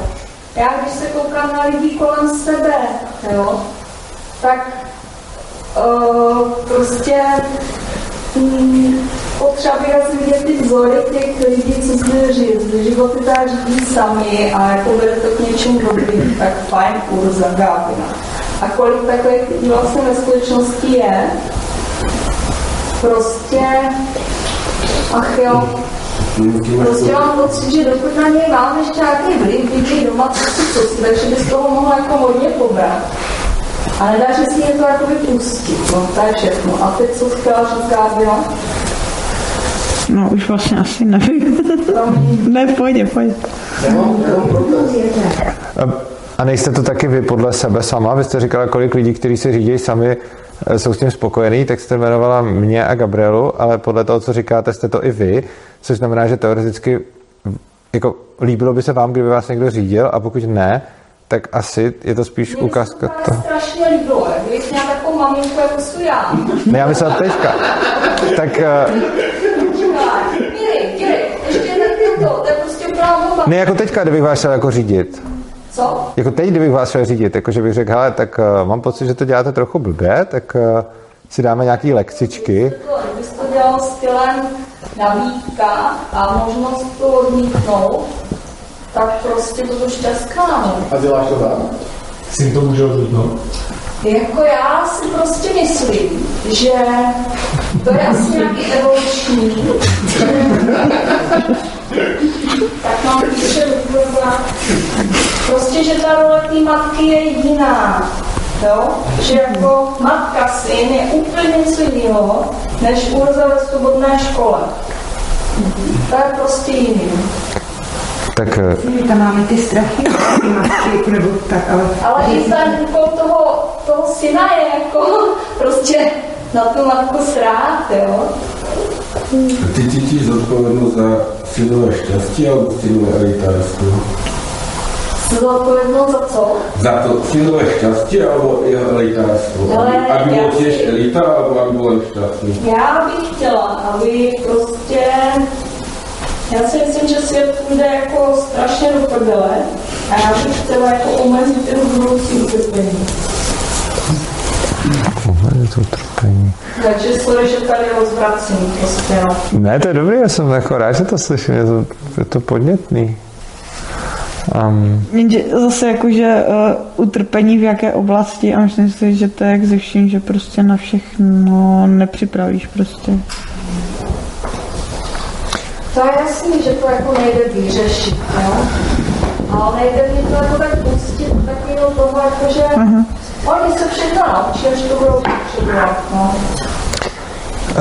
Jestli, jestli můžu já sám za sebe, tak myslím si, že tady nějaký podobný pohled, ačkoliv asi neúplně identický, má jako spousta rodičů. Třeba myslím si, že i moje maminka pro mě chtěla to nejlepší a tak. A, jako, a, a z toho vzniklo takový to jako, musí se učit a tohle to. A, a já jsem k tomu jako, nebo já jsem z toho potom došel jako, že, že jsem se pak v 21 chtěl zabít. A, a pak jako vlastně otázka, jako, jestli teda jako předvedeš utrpení tomu, že ho jako uh, nebude, nebude šikanovat vnější svět, ale bude ho šikanovat jako třeba jeho svědomí. A, a jakože přijde mi to prostě takhle od jakýhokoliv vnějšího pozorovatele, ať už jako seš matka toho člověka nebo nejse, tak mi to přijde prostě brutálně neporovnatelný. A, a vlastně jako vůbec nevím, co bych ti poradil, jenom to chtěl asi předat tady zkušenost. Neporovnatelně co?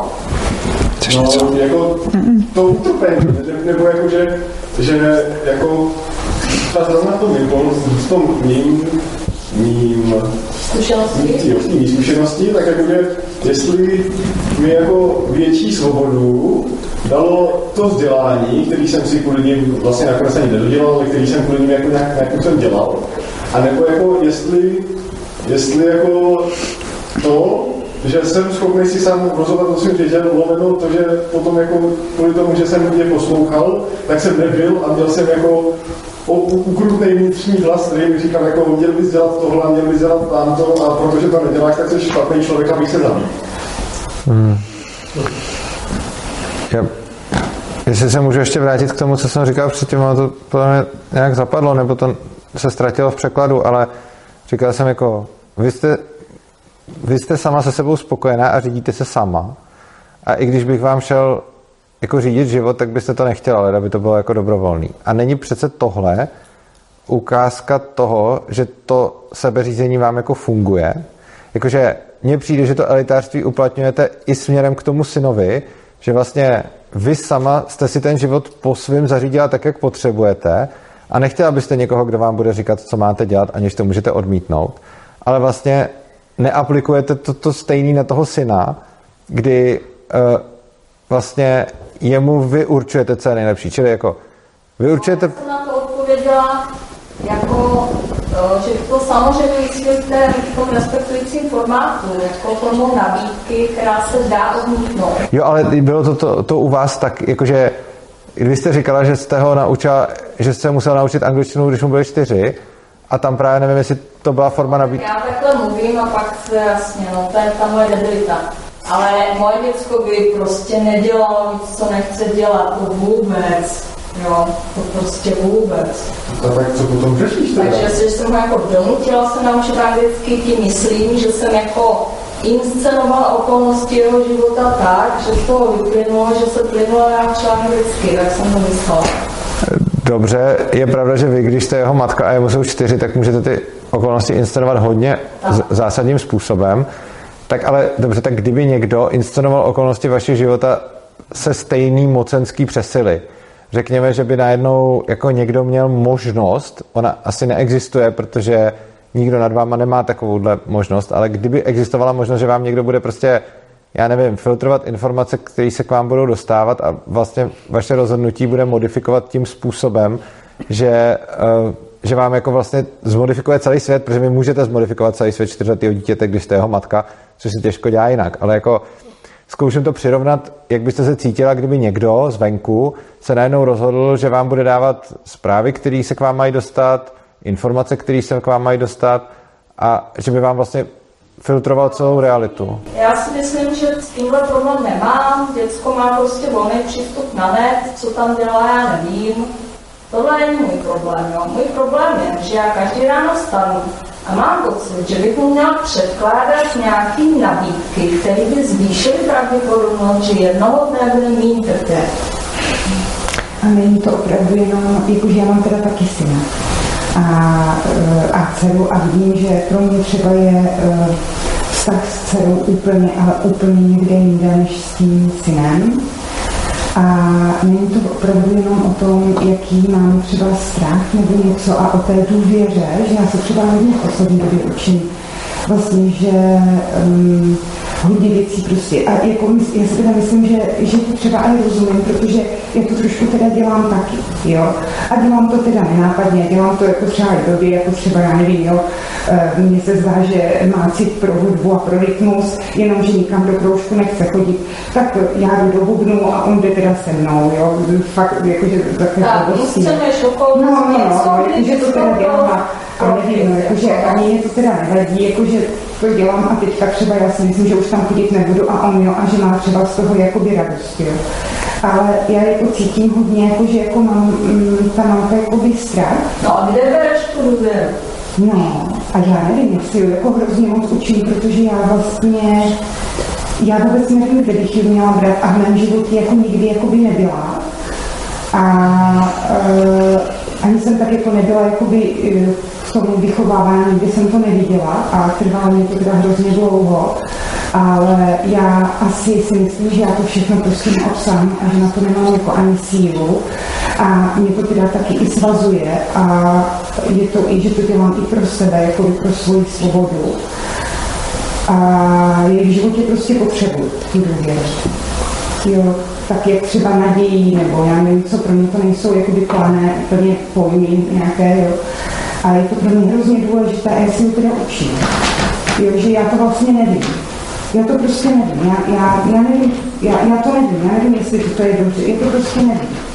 Já nevím, že to, že ho teda donutím, nebo ne donutím, já ho vůbec jako jo, ale že prostě bude do těch bubnů chodit, já to prostě nevím a vidím, jestli je to jako dobře.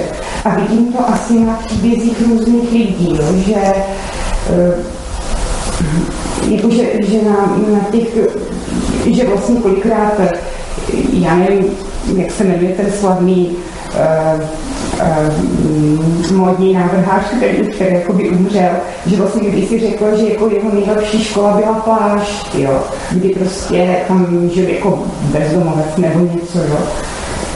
A že já to vlastně jako, že zjišťuju, že já to nevím, že já nevím, co je dobře, že já nevím, jestli je dobře, jestli bude prostě tři hodiny na, na počítači nebo čtyři hodiny, jestli bude umět hrát na klavír nebo bude umět toto, nebo jestli pozná tyto věci, ale pořád to tak nějak jakoby taky trochu jako dělám, ale, ale myslím si, že už tak jako úplně a napjatý. A tam je důležité, ale podle mě si uvědomit, že když do něčeho takhle manipulujete, nebo jako mm. prostě když to tak vlastně tím zavíráte vlastně něco jiného. Mm. Že to není jenom, že mu něco přidáte, ale že mu vlastně on v tu chvíli nemůže dělat třeba něco jiného, co by dělal místo toho. Mm. Já, já jako nevím, že toho se to si a loučím se. Ahoj, mě se krásně. Čau. Chceš pomalu končit, nebo ne? Hmm, klidně můžem. A chceš, nebo ne? Jo? A protože mi přijde, že, že vy tady jakože co řešíte, tak je vlastně jako jakákoliv interakce s vnějším světem. Protože vy vlastně jako jste matky těch svých synů a jako, tak jako tak s nima nějak musíte interagovat. A, a vlastně teďka řešíte, jako jestli to, co děláte, je správný. A, a podle mě jako teďka ta správná otázka není, jako, že jestli ti synové se v tom teda cítí svobodně, protože z vás mám pocit, že jako ve chvíli, kdy, kdy jako, i když máte pocit, že ho do něčeho manipulujete, tak on má vždycky jako možnost nějak odmítnout. Tak jako otázka je spíš podle mě na vás, jestli vy se cítíte svobodně v tom, že jako já to pro toho syna dělat nemusím a dělám to pro něj, jako, protože to dělám ráda, ale dělám to, protože mám tady nevím, nějaký debilní normativ, že prostě jako rodiče musí víc svoje děti k úspěchu nebo tak, ale prostě, protože to, to, to dělám se svým vlastním vnitřním souhlasem. No ten ta moje motivace je prostě strach. Mhm. Jo, proto se ptám na ty důvěru. No, Já taky mám syna, taky jsem se strašně bála a mm, pořád jsem ho do něčeho nutila, pořád, aby, aby jsme navenek vypadali skvěle, že všechno máme, všechny úkoly splněný a mohla jsem se strhat, v podstatě jsem to dělala všechno sama. A on vždycky na všechno úplně srál, bylo to úplně jedno. A vlastně on mě přivedl k tomu, abych našla já svou svobodu, protože jsem byla vychovávána v tom, že musím pořád dělat to, co si přejou všichni ostatní, abych se všem zalíbila a všichni se mnou byli spokojení a nikdo neměl vůči mě žádný jako výhrady a to jsem dávala svým dětem a teďka vlastně i tady v tom Ješkovi, tak eh, jsme to všechno pustili. Nechala jsem to úplně být a nejvíc, kdo si jako odlehl, co já. Ten můj syn to třeba věděl vždycky, od vždycky, on asi od toho, co se narodil, tak byl svobodný a má to v sobě a asi mu to nikdo nikdy nevezme, což mu jako strašně přeju. Ale jako v podstatě mě naučil, že, že to může být jinak. Že si myslím, že to je hodně v nás jako zakořeněný, že to není úplně o těch dětech, ale o nás. Jako o těch rodičích a o matkách speciálně, že, že my všechny jako zachráníme. Já bych možná měl, že za prvý pomalu budeme končit, takže si můžete připravit nějaký dotazy na závěr, jestli máte potřebu. A než si to rozmyslíte, tak bych možná ještě k tomu dodal, že jednak obecně, když motivace pro dělání čehokoliv většího je strach, tak bych se nad tím určitě vždycky jako zamyslel, protože mi nepřijde, že dělat něco zásadního ze strachu přináší až tak dobrý ovoce.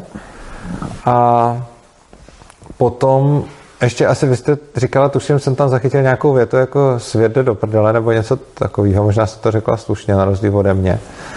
A tak by mě zajímalo, jestli to s tím strachem nějak souvisí, případně co tím myslíte. No, to si myslím, že je daný fakt. Já jsem tohle totiž slyšel občas od někoho a naopak mi to vůbec nepřijde jako fakt. Mně to často přijde jako taková emoce, ale vlastně nevím, co si představit pod větou jako svět jde do prdele, protože když se podívám na svět, tak vidím, že eh, prostě tisíce let zpátky to tady bylo hrozný, stovky let zpátky to tady bylo méně hrozný, sto let zpátky to tady bylo ještě méně hrozný a teď je to tady ještě méně hrozný, takže jako rozhodně žádný data mi neukazují svět jde do prdele. Jo, tak to můžu už tak rozbrat někde bokem, já teď říkám tu svou pozici. Že to, to se mně zdá jako fakt, že naše děcka se prostě budou mít hůř, než jsme se měli mít. A ten strach je spíš jako uh, ten občanský, no, že jako Uh, jestli to, že to nechám plavat a jako mě fakt je jedno, co si o nás myslí okolí, nebo prostě nemám jako bál, jak měla vaše maminka, jako že jestli nepůjdeš na vysokou, tak a já právě nevím, jestli ty moje vály, jako jestli tě nevybaví na to, abys byl prostě odolný a silný člověk, který má zdroje vnější a vnitřní, tak jsou blbá matka. Jestli je to to samé převlečený, za tu musíš jít na vysokou. A nebo je to prostě jako pravda, že ten úkol té matky je prostě snažit se dítě jako vybavit. Ale to je asi prostě na jinou debatu. no. Pokud Urdo si myslí, že všechno v sobě jenom zlepšovat, tak to chápu, že pak důvěra s velkým D a vlastně o co jde, že? A cítíš ty se svobodná tom strachu? Svobodná ve strachu. No.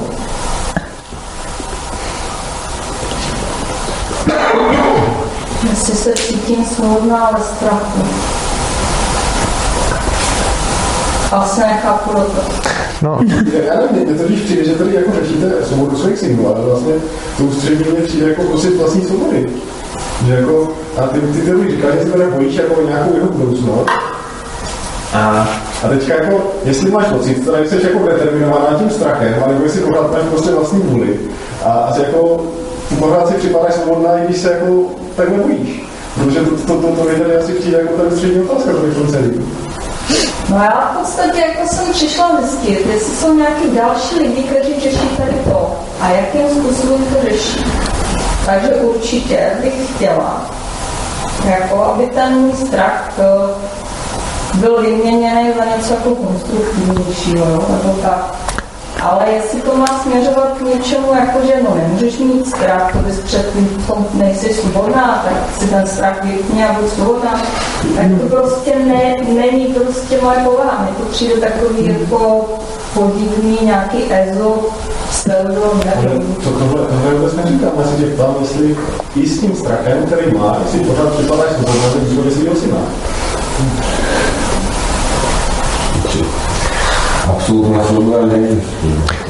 Ani vnitřní, ani vnější. No. Je, to je, je nějaký len uh, uh, nějaké maximum, kterému se můžeš blížit, ale být No úplně jako, svobodný. já jsem se už zeptala, jestli si myslí, že existuje svobodná vůle, ale nechám to. Já myslím, že jo, ale hlavně myslím, že se tam měla dobrou tu poznámku, jak jste říkala, že to, co děláte, je podobné jako u toho musíš mít vysokou školu, tak mě to vlastně z mýho pohledu mi to přijde jako to stejný, jenom převlečený jinak. A je zajímavé, že jste tu otázku položila, což mi přijde dobrý. A jinak jsem se teda chtěl zeptat, jestli někdo dál má teda nějaký ještě dotazy, které bychom dali na závěr, než, než ukončíme. Já jenom takovou poznámku, že když teda ten svět jde do prdele, tak proč to řešíte tu budoucnost, když to stejně do prdele? Já si jako nemyslím, že o, je to poslední generace. Já si myslím, že to bude prostě takový jistý hrdlo, no. něco jak, já nevím, ve 13. století, když vymřela půlka Evropy kvůli tomu, že si se stěhovali do těch měst a vypukly ty epidemie. Pak se to zase obnovilo a zase se to rozjelo. Tak si myslím, že to bude prostě takový jako zhoršení, a že úkol lidí je prostě proplout těma úzkýma místama, pak se zase nadechnout a neopakovat kraviny, které jsme prostě dělali. Takže má cenu se snažit, ale je to jak kdyby v těch Games of Thrones, jo, jako kdyby byli z kamín. Kurva, měl bys to dítě vybavit, byli z kamín, nebo něco takového. Já, já ještě musím zareagovat na ten úkol té matky. Mě, mě to tady pořád tak zní. Jenom tak jako, že co kdyby nebyl žádný úkol matky. A to vůbec není jako k zodpovězení, ale spíš tak jako, jak, jaký to je prostě pocitově. No. To se mi líbí. Tím můžeme končit. Tohle se mi zalíbilo, tak tím můžeme končit. Eh, Pokud teda nemáte někdo ještě něco, co byste fakt jako hodně chtěli, tak tak zakončíme myšlenkou, co je úkol té matky a co kdyby nebyl žádný. Může to být A- domácí úkol do příští besedy. Aha. A já vám teda moc děkuji, že jste přišli, asi za nás oba děkuji. Ano, taky díky. A, bylo to fajn, Eh, jsem rád, že tady bylo i spousta lidí z Ježka a chtěli bychom vás poprosit, to zase připomínám na závěr, založili jsme ten fond na to, aby lidi, kteří nemají majetné rodiny, tady mohli jezdit na výlety, na lyžáky, případně si zaplatit školné a podobně. Eh, Takže když dáte dobrovolný vstupný do skleničky, která je na, je na chodbě? nebo Je na druhém okně tady hnedka zleva. která je na druhém okně, hned jak si ro- rozsvítíme, tak to tam uvidíte. Tak když tam hodíte nějaký peníze, tak budou použity na dobročinnost. Takže vám děkuji, mějte se krásně a otevřete oči. Jo, a já to asi udělám tak, že půjdu rozsvítit na chodbu, ať to není úplný šok a nebudu rozsvícovat tady.